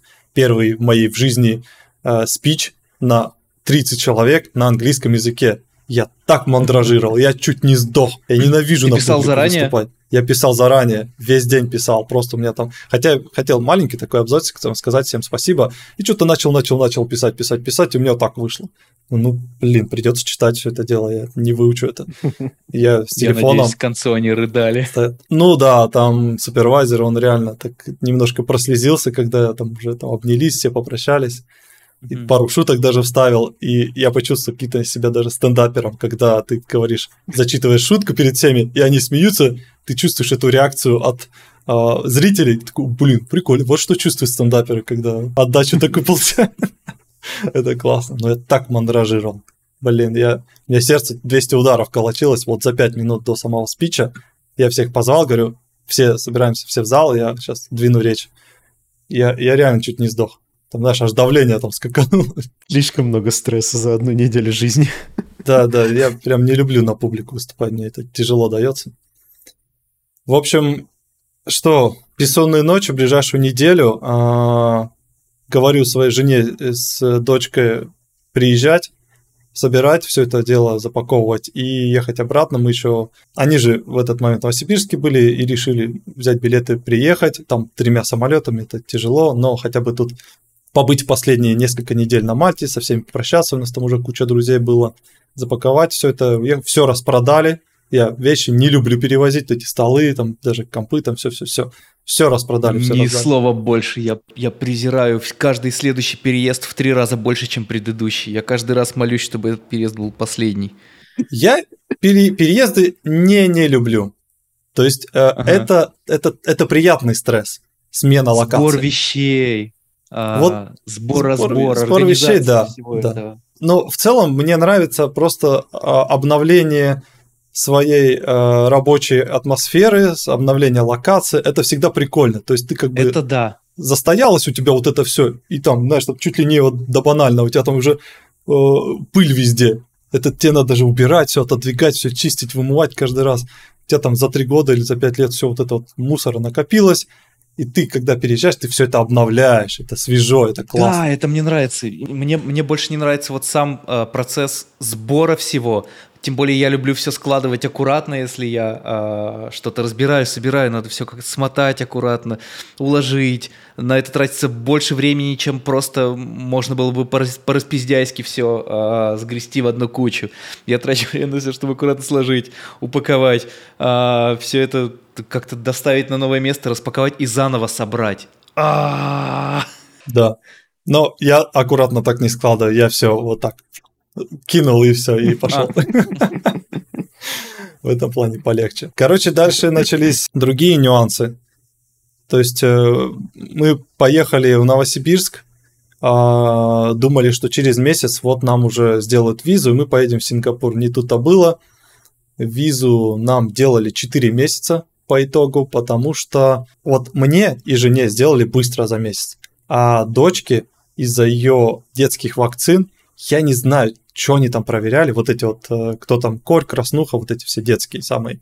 Я их, во-первых, мне пришлось поездить по врачам, собрать печати, чтобы подтвердить все эти вакцины, что они у нас есть. Это там заняло сколько-то времени. И отправить их, и в Сингапуре их проверяли реально почти, 3 месяца. Хотя у них на сайте было сказано 4 недели. Красным было написано, из-за пандемии, из-за вот общей ситуации по миру, это будет долго, до 4 недель. Мы 3 месяца ждали это. Я не знаю, что они там делали эти 3 месяца. Мы уже ILM-менеджеры им писали, звонили, я им писал, звонил, там чуть ли не каждую неделю долбили их. Мы уже... боялись, что мы не уедем туда. И ILM в том числе, они мне потом уже сказали, что мы думали, все, ты там застрял в России, и плюс ситуация начала нагнетаться в феврале месяце. Сами знаете, какая. Мы уехали, прям, кажется, то ли в тот же день, то ли через день, когда это все началось. Прям вот эти вот события. Еще, я помню, по твоему инстаграму я смотрел, что типа, ну, вы улетали как раз, все это самолеты, ты постил это все. И я такой смотрю, блин, как это такое совпадение, что вот началась война, и такой ребята улетели. Такой, блин, клево, что все успели доделать, и все хорошо прошло. Но мы сильно боялись, что вот сейчас закроют аэропорта, перелеты, самолеты, ну, да, и все, и мы не улетим. И я просто... А в тот момент я еще думал один полететь, потому что у меня-то виза есть, считай, просто у дочки нету. И думали сделать как? Я полечу один первое время, потом уже мои прилетят. Там какие-то вроде другие еще проблемы возникали, потому что там в Сингапур он очень... Это же Азия, они с пандемией вообще помешаны, как и весь Китай. И они не пускают, если у тебя нету европейской вакцины, типа Pfizer, там... Какие у них там еще есть? Модерна, Джонсон. Да. Спутник нахер никому не нужен. Даже им. И все, а у жены нету. У меня есть Pfizer, у жены никакой вакцины нет. Че мы? Пришлось что-то думать. Мы давай гуглить, где можно поставить Pfizer. Я пытался, там, Дубай, там еще где-то Армения, не знаю, какие-то ближайшие страны. Короче, это все тоже как-то геморройно было. Мы сделали медотвод. Опять-таки мы его отправили и боялись, что его еще не примут, потому что тоже, ну, хрен пойми, как это там написано. Я перевел его апостилем, подтвердил. Через неделю приняли, все окей, не вопрос. Все, прилетели, нам оплатили перелет, отель первый месяц, неделю мы были в отеле в карантине от ILM. Там возникла другая проблема с банковскими карточками российскими. Их же заблокировали вот сразу же. О, слушай, пока про вакцины говорим, я хотел быстренько вспомнить историю, что когда я сейчас этой весной летел в Лос-Анджелес, и я постоянно мониторил, какие сейчас вакцины актуальны, потому что могли пускать не со всеми, и там были слухи, что могут с Джонсоном не пускать в Штаты. В итоге там по Джонсону был пункт, что в каком случае вы можете влететь с вакциной Джонсон. Если у вас противопоказания против других вакцин, и вы можете только Джонсон поставить, к примеру, если у вас там аллергия на другие, что-то еще, если вы там... И в итоге, если вы, несмотря на все эти пункты, все равно хотите привиться Джонсоном, только тогда вы можете влететь, но как будто это по приоритетам самая плохая вакцина, и вот прям крайне не рекомендуется с ней влетать. Ну, типа, нельзя, но если хочется, то можно. Да-да-да, если вот вам настолько наплевать на свое здоровье, то колитесь Джонсоном и прилетайте. Это где еще раз? Это в Штаты. Ну, Джонсон, она же ставится одной дозой. Да. Фиг его знает. Я читал вот эти статьи про разные случаи разных вакцин.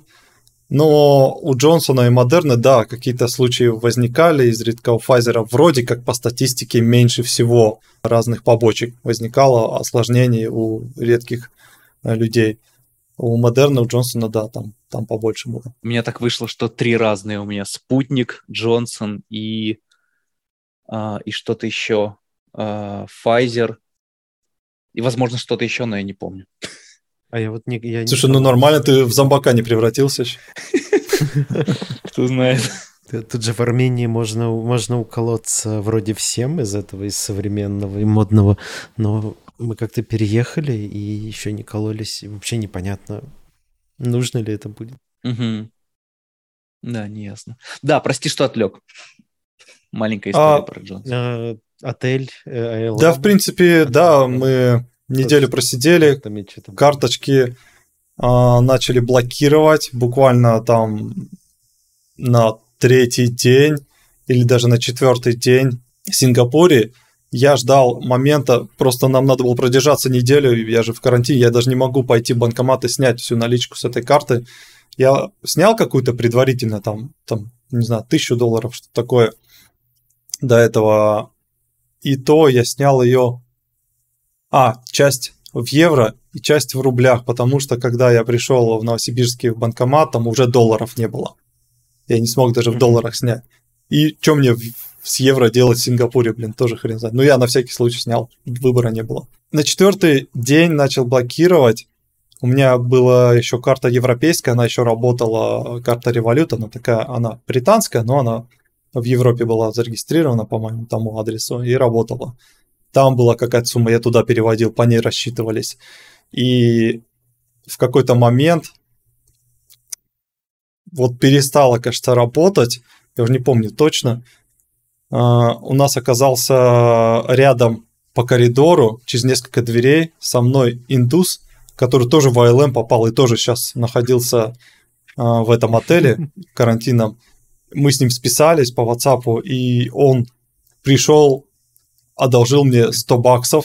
Я говорю, не надо, ну, типа, у нас все нормально, просто там, мы разговорились, я объяснил ситуацию, он прям пришел, да вот, держи, потом отдашь, без проблем.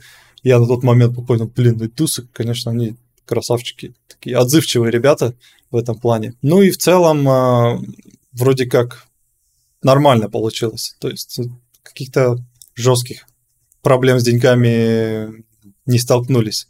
Я просто кипишевал, но вышел из карантина, пошел, снял бабки, вроде успел, потом мне компания уже начислила какие-то небольшие суммы, я там попросил авансом или еще как-то, объяснил тоже ситуацию, и нормально. Потом уже карту быстро сделали местную, и все. Охренеть, конечно. Так по датам успеть, не то что подгадать, а чтобы по датам так все сложилось, что успел вылететь, успел все визы сделать, успел прилететь с картами, которые еще на тот момент как будто бы работали. Я уже сейчас, да, не помню, но нюансов очень много было, стрессов до того, как самолеты отменились. До хрена. Да. То есть они все какие-то вот сейчас вот их вспоминаешь, они там, как бы вроде по мелочи, но они в совокупности, конечно, башка там постоянно болела по всем этим поводам, переживаниям. И все как-то в одну кучу навалилось. Да, я единственное, две тоже строчки про то, что я, когда сейчас вспоминаю, как мы тоже с Янкой в Штаты в итоге прилетели, и как мы долго с ее визой возились, и как у нас маршрут строился, то это все равно, конечно, череда просто гребаных совпадений, каких-то везений, что все по плану срослось, и даже там, где не срослось по плану, в итоге все равно вырвалось все нормально, что, да, примерно могу понять ощущение от того, что все примерно сложилось как нужно. В целом я понимаю, что каждый переезд в любую другую страну, это не так сложно, как кажется тем, кто ни разу не переезжал таким образом.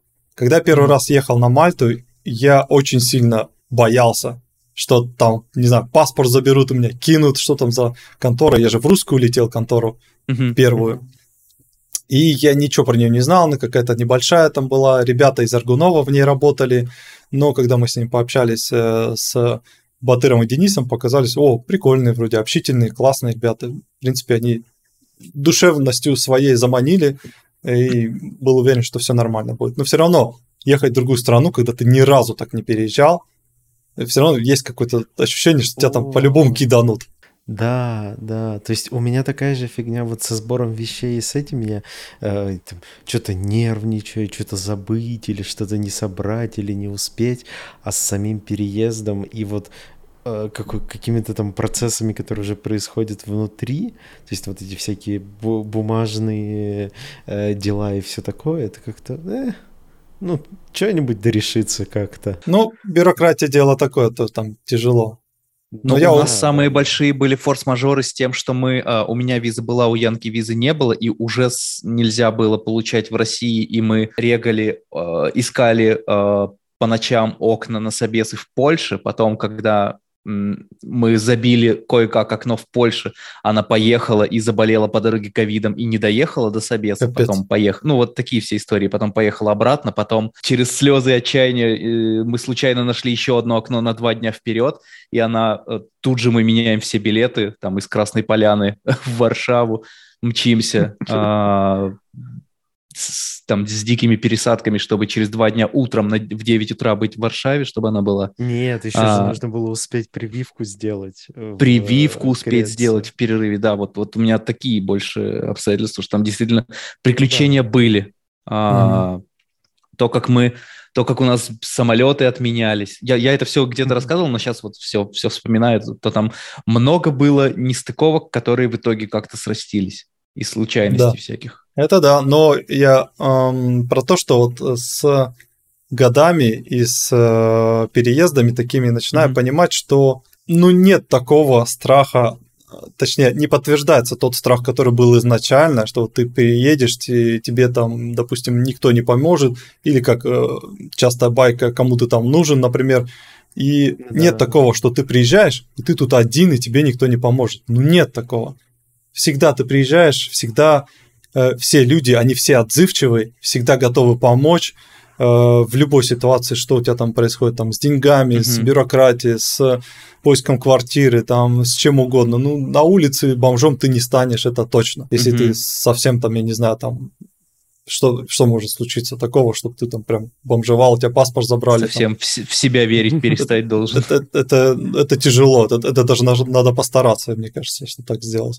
Ну да. А так в целом все... Я вот на Мальту переехал, я пожил первые 2 недели у супервайзера, пока нашел квартиру. Он там кровать предоставил, пожил, нашел квартиру, переехал. Потом семью позвал, все приехали, начали жить как-то. Зарплата была там 2100, кажется, первый год, на 2100 евро. Снимали квартиру за... Да, снимали квартиру за 700, 750, что ли. Потом у нас дочка родилась через год или через полгода, через год. На эту зарплату капец, как тяжело было жить. Но как-то... Просто надо понять, что в любом случае, переезжая в другую страну, придется немножко пострадать. Не так сильно, как все думают, но чуть-чуть вот свои потребности надо немножко загасить. И мы там где-то экономили, там особо там не ездили никуда, как-то жили-жили. Потом на 2-й год, 2-й контракт уже там, повышаешь зарплату, на 3-й год переходишь в другую студию, еще повышаешь зарплату, еще больше, мы сняли уже другую квартиру, следующую, уже нормальную сняли, большую, там, в 2 бедрум, с ваннами, там, уже с отделкой качественную, там, красивую, со своим этим ярдом, двориком маленьким, уже кайфово начали жить, и уже ни в чем не отказывали, можно сказать, на 3-й год себе. То есть потерпеть, ну, 2-3 года придется, да. Но не так, что ты там будешь, я не знаю, там на улице жить. Такого тоже нет. Ну да, и всю жизнь страдать. Ладно, полгода позади. Про самое интересное. Давайте наконец-то к самому интересному. Сингапур. Вот как ты говорил где-то в разговоре, ты говорил, что ты увидел в Орле и Решке Сингапур и подумал, что ой, это вот страна мечты, где хочется пожить. Так я у тебя в Инстаграме увидел Сингапур и понял, что, блин, я хочу пожить когда-нибудь в стране, где есть цивилизация. Типа, итак, я открыл картинки Сингапура. Блять, в общем, спасибо, что ты нихуя не перебил меня. Прости, пожалуйста, очень красивые картинки, но я тебя слушаю. Прости, Саш. И можно ходить все время в шортах. Ну, типа, условно ходить все время в шортах, я говорю сейчас. Типа, что это не какая-то, знаешь, не там Таиланд, где джунгли, не Вьетнам, где только вот такой вот пляжи и все такое, а где развитый город и где хорошая погода. Вот, и как будто бы это звучит достаточно привлекательно. Ну, и по картинкам выглядит. Расскажи, как это в жизни. Картинки охренеть какие красивые. Короче, ожидания и реальность. Погода, в общем-то, жара, она не всегда приятная. В том плане, что когда она стоит всегда такая вот влажная и жаркая, это в какие-то моменты... Это, естественно, это индивидуально, субъективно. Возможно, кому-то нравится, но... Я через несколько месяцев стал скучать по свежему воздуху, по-любому, не то что сибирскому, но по-любому российскому свежему воздуху, сухому, вот этому, с запахом зелени деревьев. Сильно стал скучать. Я смотрел инстаграмы своих коллег-друзей, которые в России, они уже ходят, уже там в куртках, в штанах, я завидовал. Блин, как бы сейчас было бы классно походить в штанах. Потому что у нас здесь кондёр не выключается вообще. 24 часа в сутки, 7 дней в неделю. Один точно. Зимой? Тут нет зимы. Ну, там нет зимы. То же самое. Вся погода, вот для понимания, кто не в курсе, да, 29, 30, 31 днем ровно весь год. Ровно. Вообще, она меняется на 1-2 градуса. Иногда. То есть, и прикол в том, что, прожив здесь сколько мы уже, 7 месяцев, мы начали, блядь, чувствовать разницу в 2 градуса. Разницу в температуру. Реально, это маразм. Холодало сегодня. Да, да. Я выхожу, если на улице 27, не 29. Я такой, о, прикол, классно, погода прохладненькая такая. А если 26, я думаю, блин, может, рубашечку одеть? Настолько это начинает ощущаться. А если дождь идет, и вот такая 26 градусов, то вообще прохладно, и реально хочется что-нибудь, может быть, даже не кофту, ну, рубашку точно одеть. Из плюсов, кстати, плюсы, они, вот я сравниваю лето на Мальте и здесь лето, которое сейчас есть. Оно тут хоть и круглый год. На Мальте лето – это пиздец. Это раз в 100 хуже и ужаснее лето проходило. То есть там же везде камень, там зелени практически нету. Пустыня, да? Да. Ну, влага, она, возможно, такая же, но фишка в том, что там настолько сильно все нагревается, вот этот вот камень везде, там земли мало, кусков земли мало, деревьев мало, дождей. Если за 3 месяца лета 1 раз дождь будет, это тебе повезло. Это прям кайф. Угу. И это жесть. Ты выходишь вот эти в 35-40 градусов жары на улицу днем. Вот это везде асфальт. Он так раскаленный, такой раскаленный, что ты видишь, воздух плавится, вот этот эффект, как он там называется, в пустыне. Он везде. Да. Он везде. Ты описываешь мое вот лето 2022, в принципе.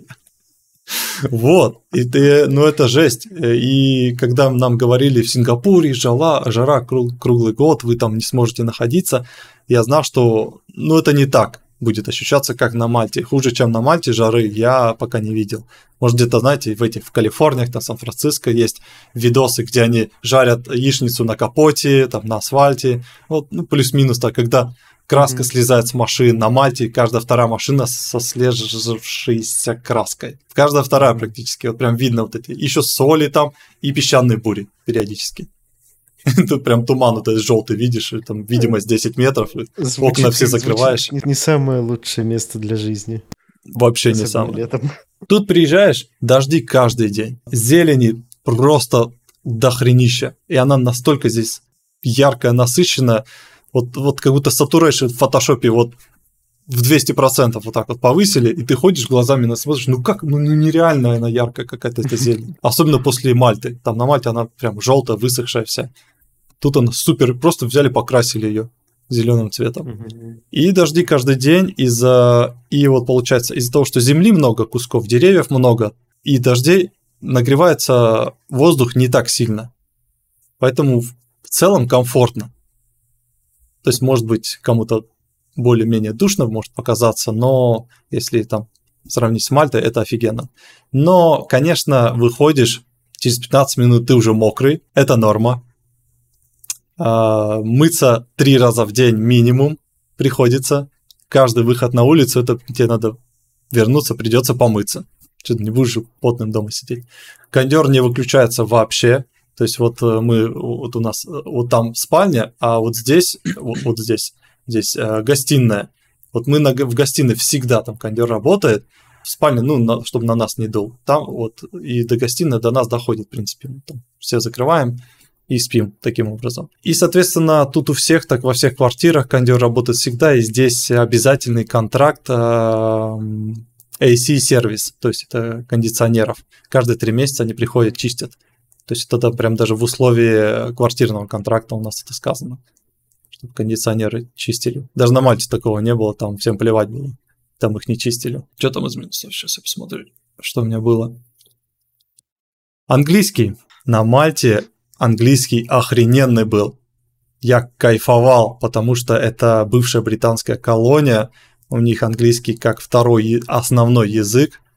И все говорят с таким британским акцентом зачастую, и это классно. Там я английский прокачал хорошо, ну, если ты не сидишь дома целыми днями и ходишь, общаешься себя, пушишь, форсишь что-то там, подкасты еще слушать, фильмы смотреть и как-то учишь, и стараешься с людьми общаться, то он тебя вырастет сильно и быстро. И я кайфовал, я уже там по телефону разговаривал, и там медицинские какие-то вещи, там дочка заболела, там я, там жена, что ездили, там все выясняли, все обсуждали, бюрократия, без проблем. Здесь я приезжаю, я... Этот момент вообще не учитывал, я не знал об этом, что тут так будет, потому что все... Я пересмотрел куча блогеров, куча плюсов, минусов про Сингапур до этого по Ютубу, все изучил. Был готов, что тут есть и комары, и вирус ДНК, или как он называется, довольно опасный от комаров, то есть всякие такие нюансы. Про английский, сука, никто не сказал, блядь, из блогеров. Никто. И первое, что я обратил внимание, я сажусь в такси из аэропорта, когда мы сели, нас везли в отель трансфером. Я попытался поговорить навеселее, знаешь, ты же, когда приезжаешь в новую страну, так классно, весело, ты в энтузиазме, у тебя зашкаливает, со всеми общаешься. Когда он рот открыл, я ни хера не понял, что он мне сказал. Вообще. Может быть, одно слово из всех, что он сказал, может быть, понял. Потому что они говорят с таким сильным китайским акцентом. Им настолько насрать на свой акцент, что это, ну, это невозможно. Я до сих пор я тебя понимаю. Тоже не всегда. В том-то и проблема. Так, подожди, а в городе в целом там все на английском или на каком языке? Ну, типа вывески, вот это все. Это на Китае, ну, на мандарине? Да, английский тут он практически везде, он тут есть.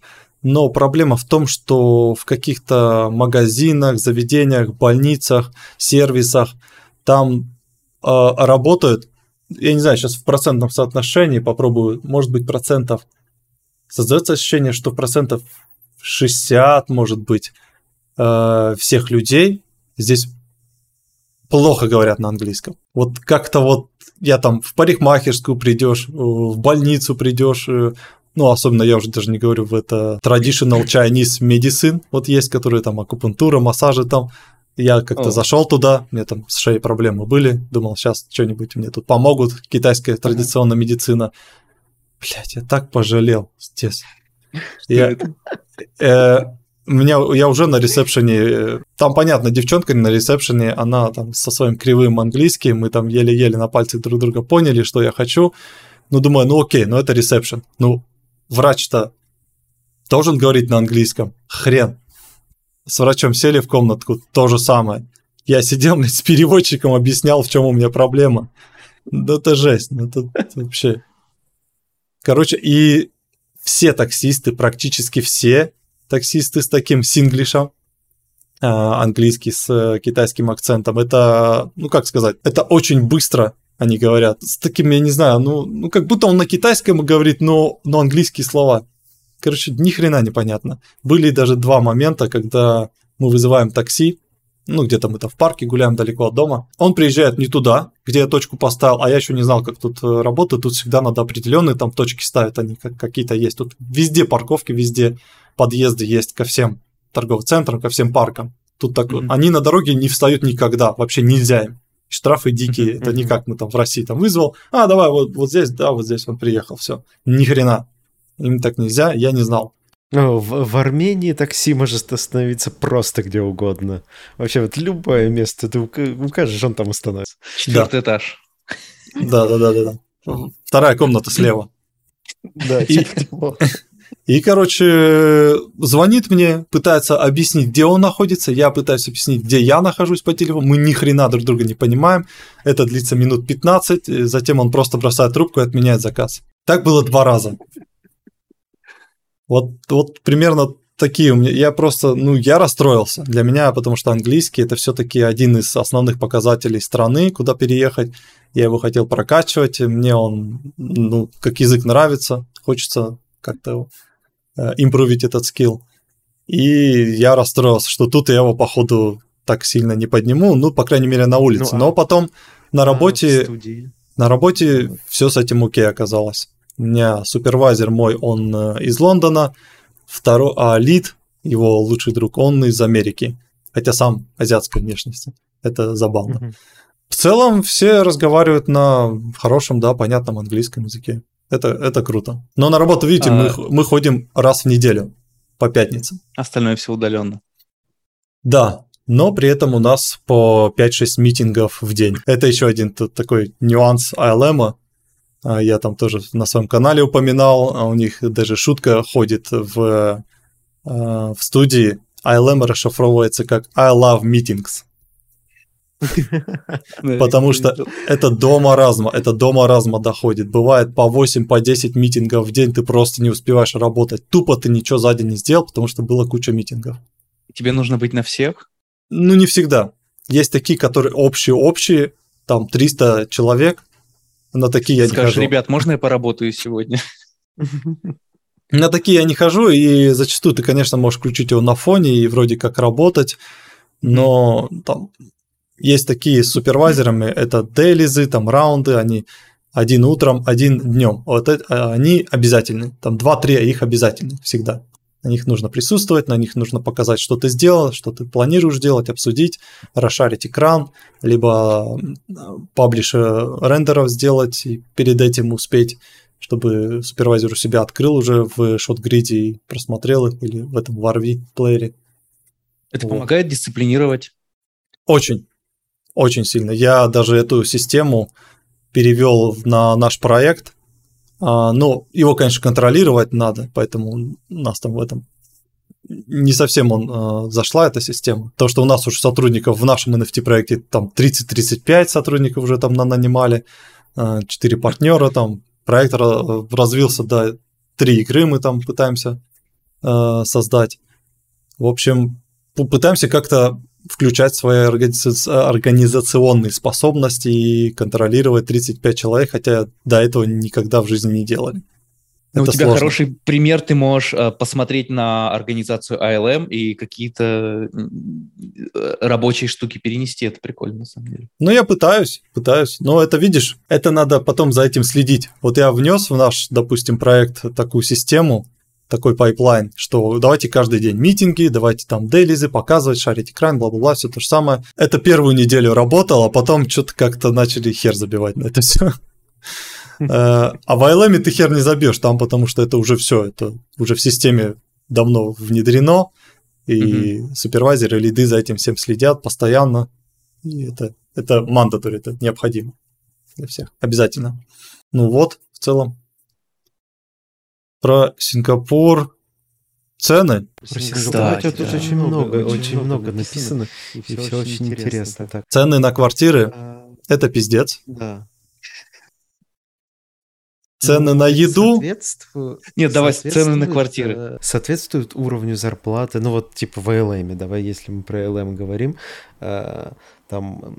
Или это какая-то большая часть? Нет, в ILM хорошие зарплаты. Зарплаты в ILM мы живем ни в чем себе не отказывая здесь. Угу. Даже несмотря на то, что... 30% на жилье уходит? Или... 50. Да. Угу. Ну, несмотря на то, что у меня есть как бы доход с нашего проекта, я оттуда вообще нисколько не трачу. Угу. Я боялся, что я буду с нашего проекта брать какие-то суммы, тратить. Нет, спокойно. Живу здесь на зарплату, и нет такого, что она там в конце месяца, она там прям впритык или закончилась, или там мы там пытаемся там как-то экономить. Вообще нет. Все, покупаешь там кучу всякого дерьма с Амазона, поназаказывал, в рестораны ходим, куда-то ездим, что-то делаем, на такси часто ездим. То есть это как-то вполне... А так цены... Квартиры в целом там... Мы за квартиру платим 4800. Сингапурских долларов. Да, он 40 рублей. Но это 200 тысяч, получается, примерно. Это 2-bedroom или как? Да, это 2-bedroomная с гостиной, 96, что ли, квадратных метров, третий этаж. Но цена, в принципе, она все равно в целом по всему Сингапуру, она, конечно, завышена. И мы еще снимаем в кондо. То есть кондо у нас 4 тавра по 20 этажей, у нас территория большая, фасилити, там 3 бассейна, джакузи, качалка, все это бесплатно. У нас 10 этих беседок барбекю, которые мы зовем чуть ли не каждую неделю разных ребят, коллег, друзей русско-англоговорящих, и сидим, едим барбекю и все такое.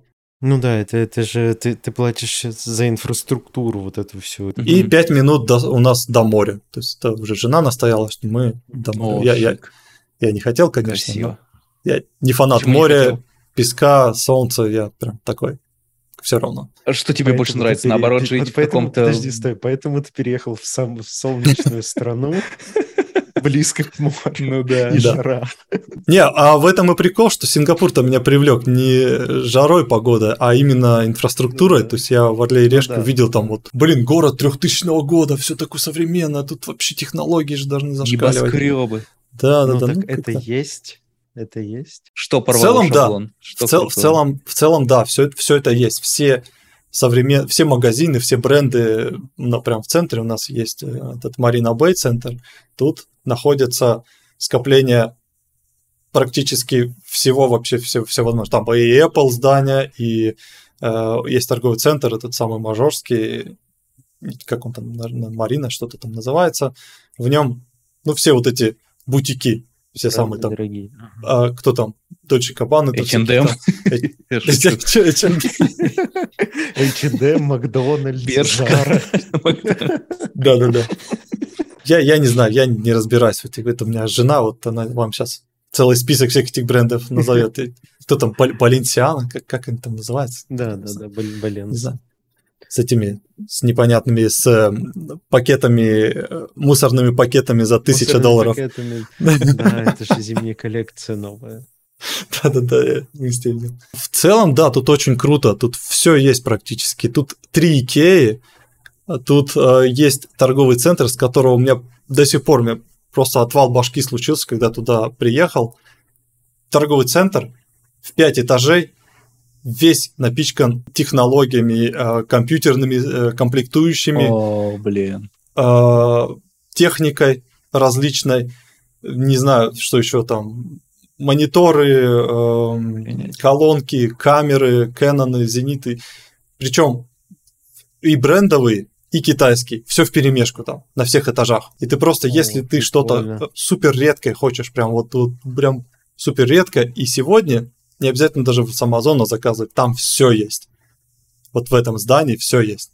Мне надо было купить, я давно мечтал об этом, монитор Samsung Odyssey, самый здоровый, вот этот широкий, там 49 дюймов или он, то у меня он сейчас стоит. И я хотел его быстрее, вот прям вот купить уже, с Амазона это там неделю-две ждать, не хотелось. Я узнал, мне коллеги посоветовали, я поехал туда. И он там оказался, там в коробках каких-то все, вот склады, вот как-то все заставлено. Мне там продавщица подвела, там на 4-й этаж все прошел вот эти этажи.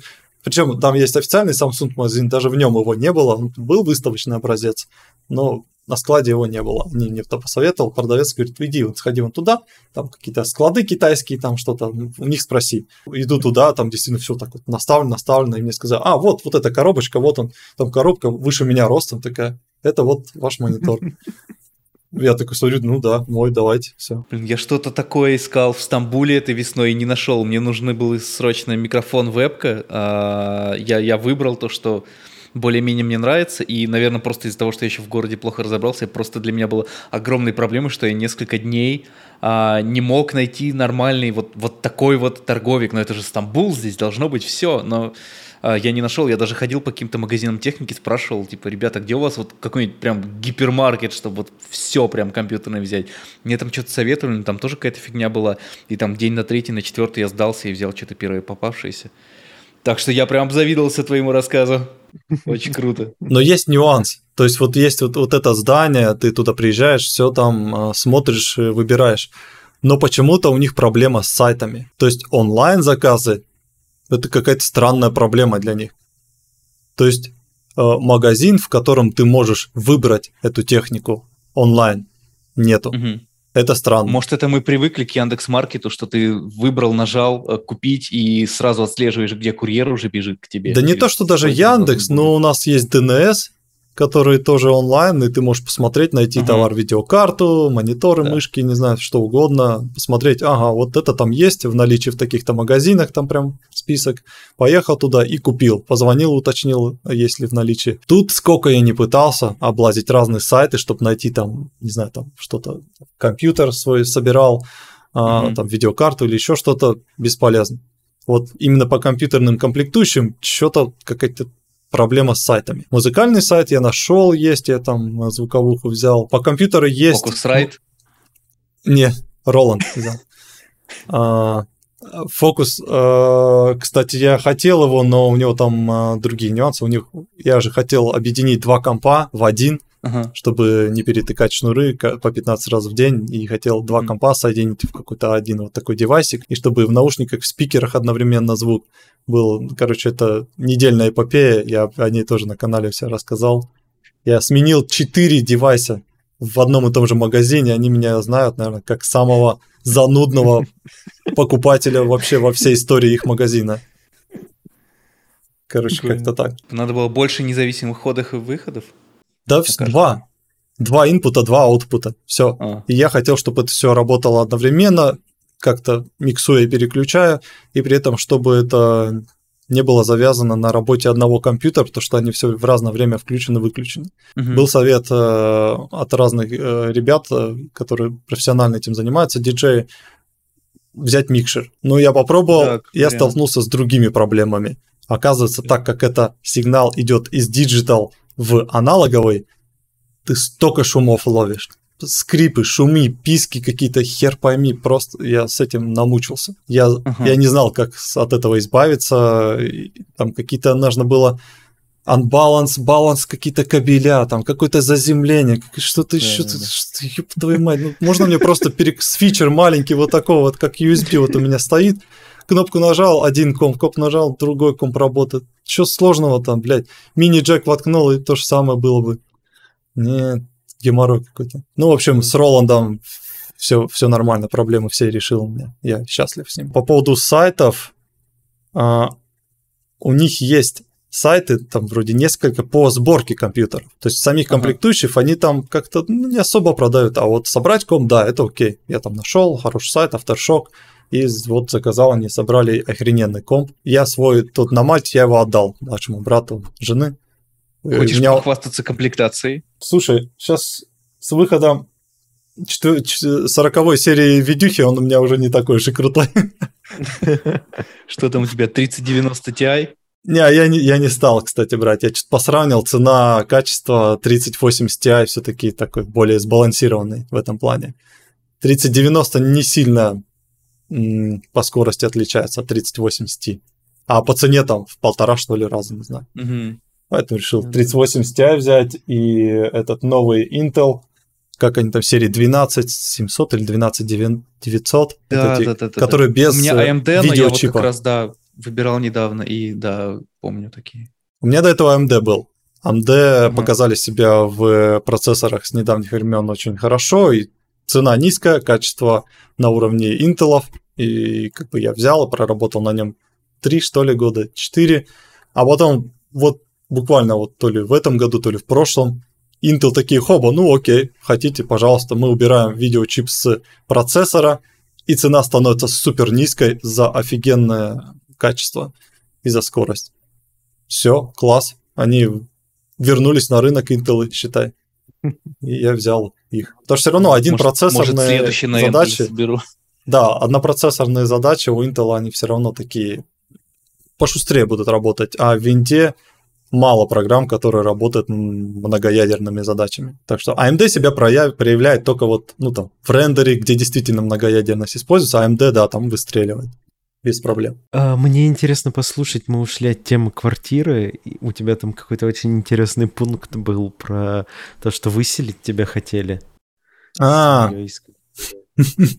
И что-то про ремонт, я не понял, про что это. Что это за история? Да, тут много интересных моментов есть, которые даже в отличие от других стран Европы, например, но они не похожи такие. То есть мы снимали на Мальте квартиру, там ни в контракте, ни в условиях ничего такого не было, как здесь.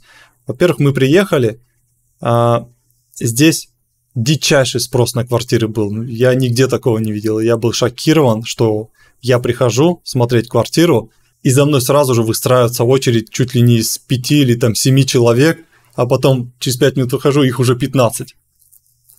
настолько. Потом я пообщался с разными агентами, уже более-менее с какими-то скарифанились. Они говорят, тут в день 50 просмотров на квартиры. Настолько помимо этого, жилья? Я не знаю. При этом цены ебейшие какие-то. Средняя зарплата здесь что-то 4700. Угу. Квартиры начинаются... Тут есть три вида жилья. Это HDB, это государственные, ну, наши хрущевки, можно сказать. Угу. Кондо, это вот как раз от частных компаний нормальные жилища с фасилити со своим. И просто домики. Забыл, как-то они там называются, ленд, чего-то там. Ну, там частные дома такие. Там двухэтажные, одноэтажные. И в кондо цены начинаются от, наверное, 3500. В HDB, ну, там, не знаю, за 1000 можно найти, 1500-2000. Но маленькие, ужасные, с тараканами, такие бабушкины варианты, и почти все с решетками на окнах, неважно какой этаж. Это тоже странно. Ну и дома там какие-нибудь там 60-х годов, там, не знаю, такие хрущевки. Про контракт, как тут устроен. То есть ты, когда снимаешь квартиру, первый месяц тебе дается найти все дефекты квартиры и сообщить об этом лендлорду и агенту в том числе, и он за свой счет должен это все пофиксить, потому что после этого месяца все остальное ты почти, можно сказать, за свой счет все чинишь. Это уже твои проблемы, которые, если превышает на $200 это починка, то свыше $200 уже лендлорд оплачивает, до $200 все сам. А помимо этого... Типа такой, помимо этого, тут сильнее, странная штука, что ты никогда не видишь лендлорда вообще. Ты общаешься через его агента, имея своего агента. Ого. То есть у тебя свой агент должен быть, и у лендлорда свой агент. И вот эти два агента, они между собой только общаются. Вот такая тут логика. В редких случаях, конечно, напрямую с лендлордом, это супер редко. Это тебе повезло, если лендлорд такой адекватный, нормальный. Нам не повезло, так как я еще нашел квартиру сам через сайты местные. Соответственно, у нас нет агента. Я сам квартиру нашел. И там не платил никакие суммы, ни 50% никому. И так как у нас нет агента, мы общаемся через агента лендлорда. Соответственно, она не защищает наши права, не отстаивает, и ей просто насрать вообще все, что мы просим. Абсолютно. Она агент от лендлорда. И все игнорится, абсолютно все. Я ей что-то пишу, она прочитает и не отвечает даже. Бывает там, через неделю что-нибудь напишет, там, все. Недавно был момент, буквально несколько недель назад, она пишет, что лендлорд приезжает, а у нас контракт на 2 года. Кстати, здесь все меряется по 2 года. Контракт квартиры на 2 года, контракт компании на 2 года, все на 2 года почему-то. Вот тут так. На год ты ничего не найдешь. Говорит, лендлорд приезжает в страну и просит об early termination, типа об раннем терминейшене контракта. Ого. Я запаниковал, начал смотреть, есть ли такой пункт в контракте, и что-то искать, какие-то такие секции, моменты. Ничего не нашел, пообщался с знакомыми агентами, сказали, если в контракте этого нет, то все окей, не парься, можешь просто отказать. Окей, я написал. Говорю, нет, спасибо, нам тут все нравится. Она сказала, ну там пообщаться с лендлордом. Через неделю пишет, говорит, лендлорд собирается продавать квартиру, и удобно ли в эту субботу придут ее смотреть. У меня снова паника. Как они, типа, могут продать квартиру? Что это для нас значит? Типа, выселяться или так? И что это вообще? Как это? Опять давай там шерстить, контракт, знакомых, агентов. Оказывается, опять-таки ничего страшного. Они просто продают вместе с нами, вместе с нашим контрактом, и все у нас остается то же самое. Но дальше еще один момент. Можно договориться с лендлордом об некой, компенсации. Что типа мы можем съехать, если вы оплатите там, допустим, разницу сейчас в стоимости, сейчас цены опять поднялись, уже наша квартира, вот, допустим, ну, условно 5, там 4800, она же уже стоит 6 и уже без мебели. Настолько тут быстро растут цены на квартиры. И, допустим, вот нам осталось 18 месяцев из 2 лет. Разница вот эта по 1000 там, это 18, плюс вы возвращаете депозит, плюс возвращаете третий месяц, который мы оплатили, и бла-бла-бла, там, ну, там 30-40 тысяч компенсаций, мы съедем. Можно, в принципе, вот так договориться. Но нам даже на эту сумму ну, не хочется просто вообще это все собирать. Я тут такую это забабахал, у меня тут ой, да, я видел фото, стол этот. Очень это все запаковывать, я охерею. За любые бабки мне это неохота делать. Этот момент настал, когда агентша приехала смотреть квартиру с потенциальными покупателями. Ну, они там ходили, смотрели тут со мной. И потом она такая в какой-то момент подходит ко мне. А что вы думаете насчет компенсации, если там, вот сколько, чтобы вы там съехали, там, что-нибудь такое? Я говорю, понимаете, нам тут так все нравится, поэтому это будет очень много, очень большая сумма, очень-очень большая сумма. Это прям так сказал я.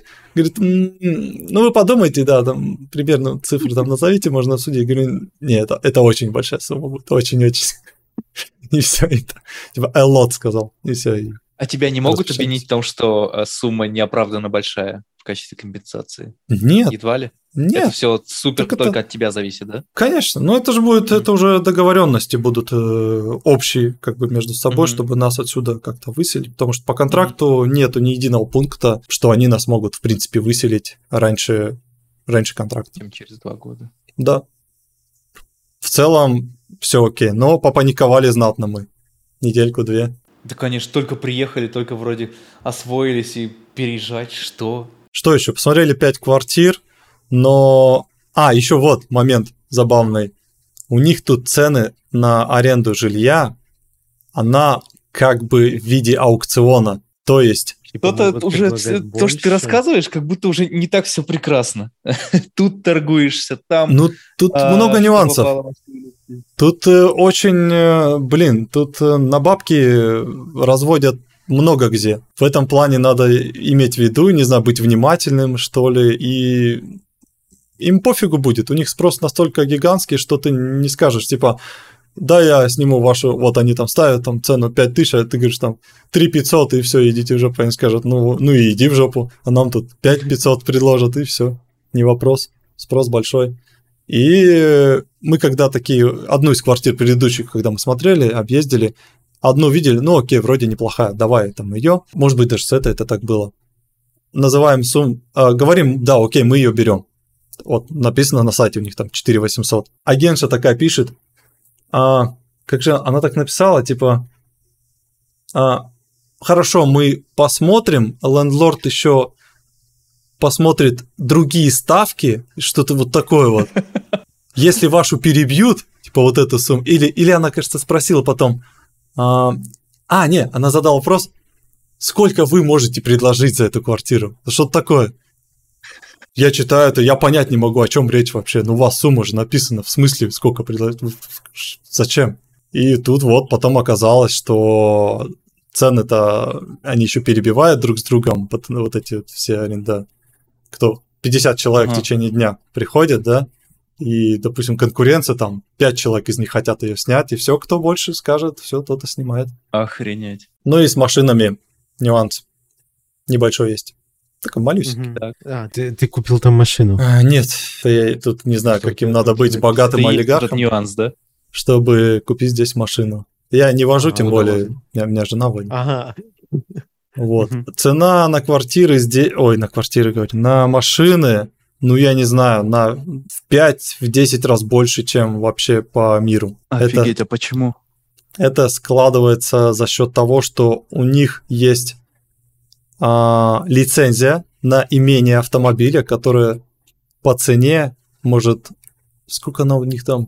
То ли $50 тысяч, то ли $100 тысяч. Это какие-то сумасшедшие суммы. Сама машина столько же стоит вместе с налогом. И это все дается на 10 лет. И все потом заново покупаешь, регистрируешь, снова на 10 лет и так далее. Но у вас хороший общественный транспорт там взамен? Ну, он хороший. Тут метро почти вообще везде. Тут веток метро, я не знаю, сколько тут, 20 штук, наверное, так, по моим ощущениям. Оно гигантское. Автобусы везде ходят каждые там 5-10 минут. В принципе, не было такого, что мы там полчаса стояли на остановке. Единственное, возле нас метро нету до ближайшего 20 минут, потому что мы прям далеко. То есть от центра острова мы прям далеко оказались. Mm-hmm. Хотя как далеко? У нас... То есть мы рядом находимся с центром, как бы таким... где все центром развлечения, да, вот центром города вот этот вот, он просто он немножко сбоку, а вот и центр острова, он, конечно, далеко от этого места. Но у нас тут парк рядом, в 16 километров длиной, мы сразу же взяли велики, здесь бэушные купили, и нам 20 минут на великах прям вот до вот этого центра, где вот все тусовки, там Marina Bay, там вот эти торговые центры и так далее. Все самое красочное происходит именно там. 20 минут туда ездим раз в недельку, там, коктейльчики берем, обратно.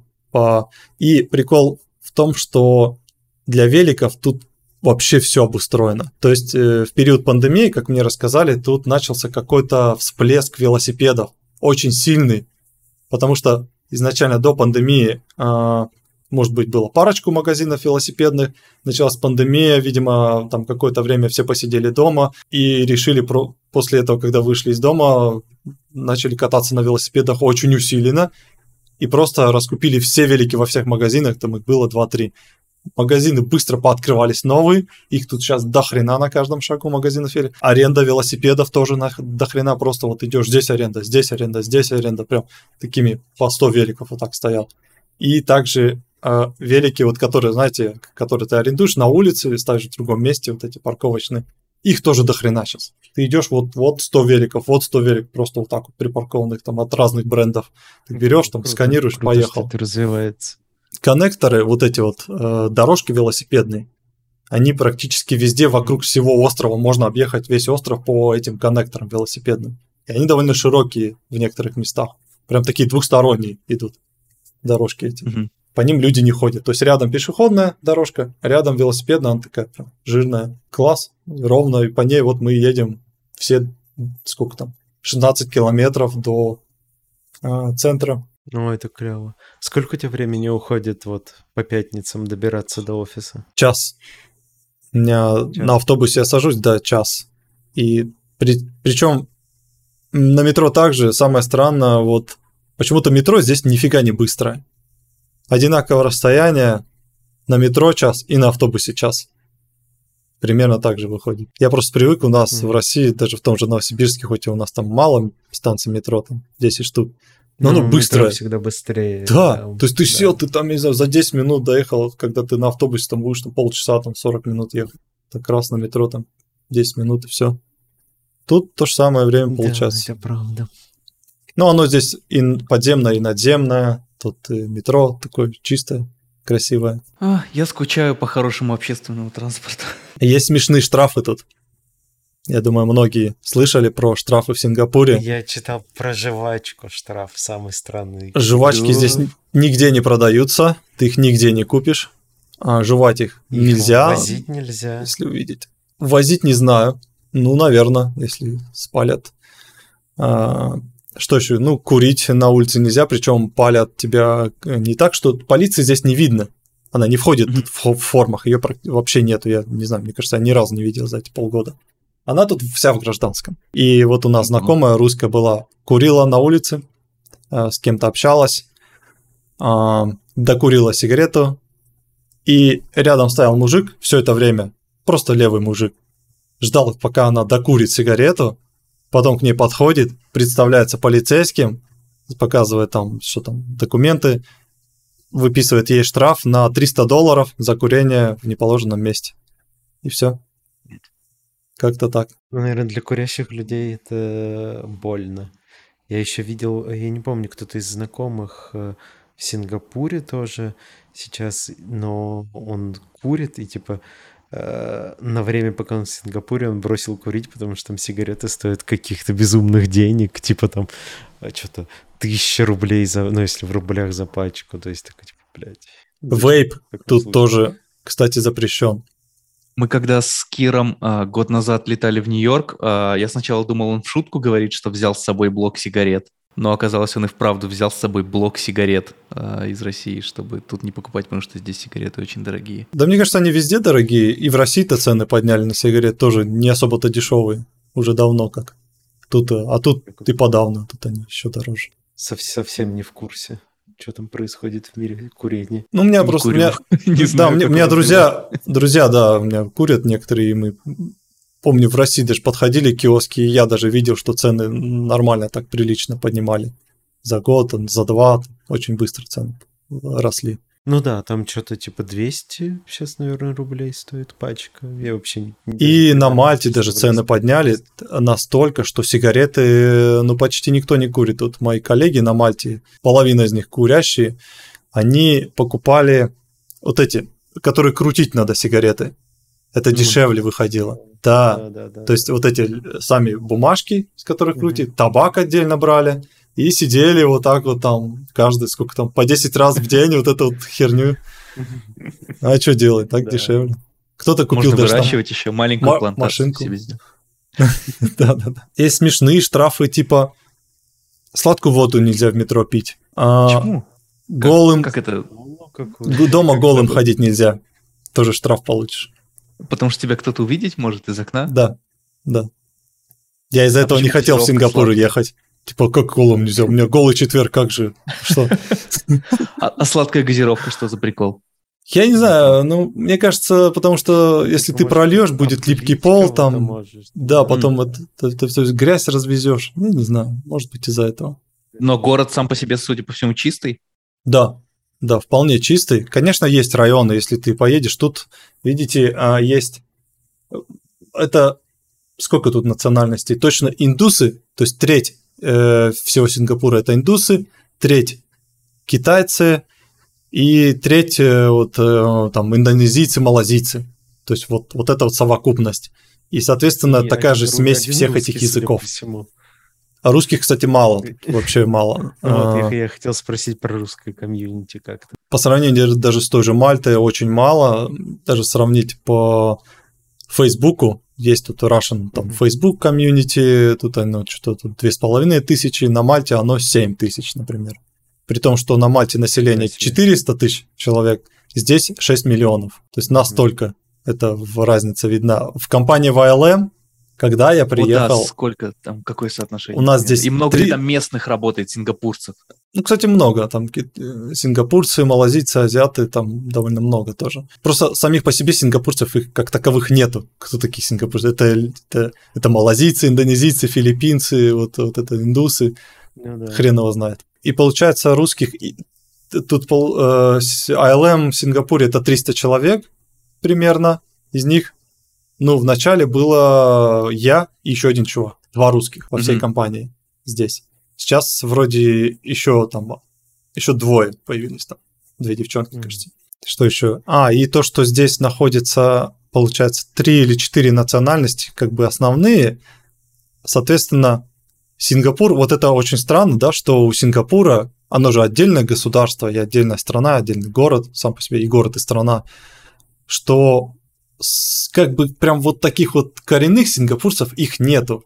Понятно, что есть люди, которые здесь рождены, там вот они как будто бы сингапурцы, но все равно у них там родители там где-то китайцы, там еще кто-то малазийцы. И сингапурского языка тоже нету как такового, потому что есть там китайский, там японский, корейский, все равно вот это разделение. А страна-то это другая, отдельная. И тут я понял, что мне надо посмотреть видяшки про Сингапур, как он появился. Да, там история... не задавать глупые вопросы. Уникальная история у них, как они возникли, конечно. Я сам не вдавался пока в подробности. Просто что они тоже, как и Дубай, за какие-то там в короткий промежуток очень быстро разрослись до такого состояния. Как твоя жажда переездов, она полностью удовлетворена? Где ты видишь себя лет через 5? Ты хочешь еще куда-то переехать в перспективе? Или ты нашел вот место, где хочешь состариться и закопаться потом? Сложный вопрос. Изначально до этого я себя видел где-то в Европе. Мне нравятся страны Европы в плане климата, в плане путешествий, например, между странами. На машину сел, такой через 2 часа ты через час в другой стране.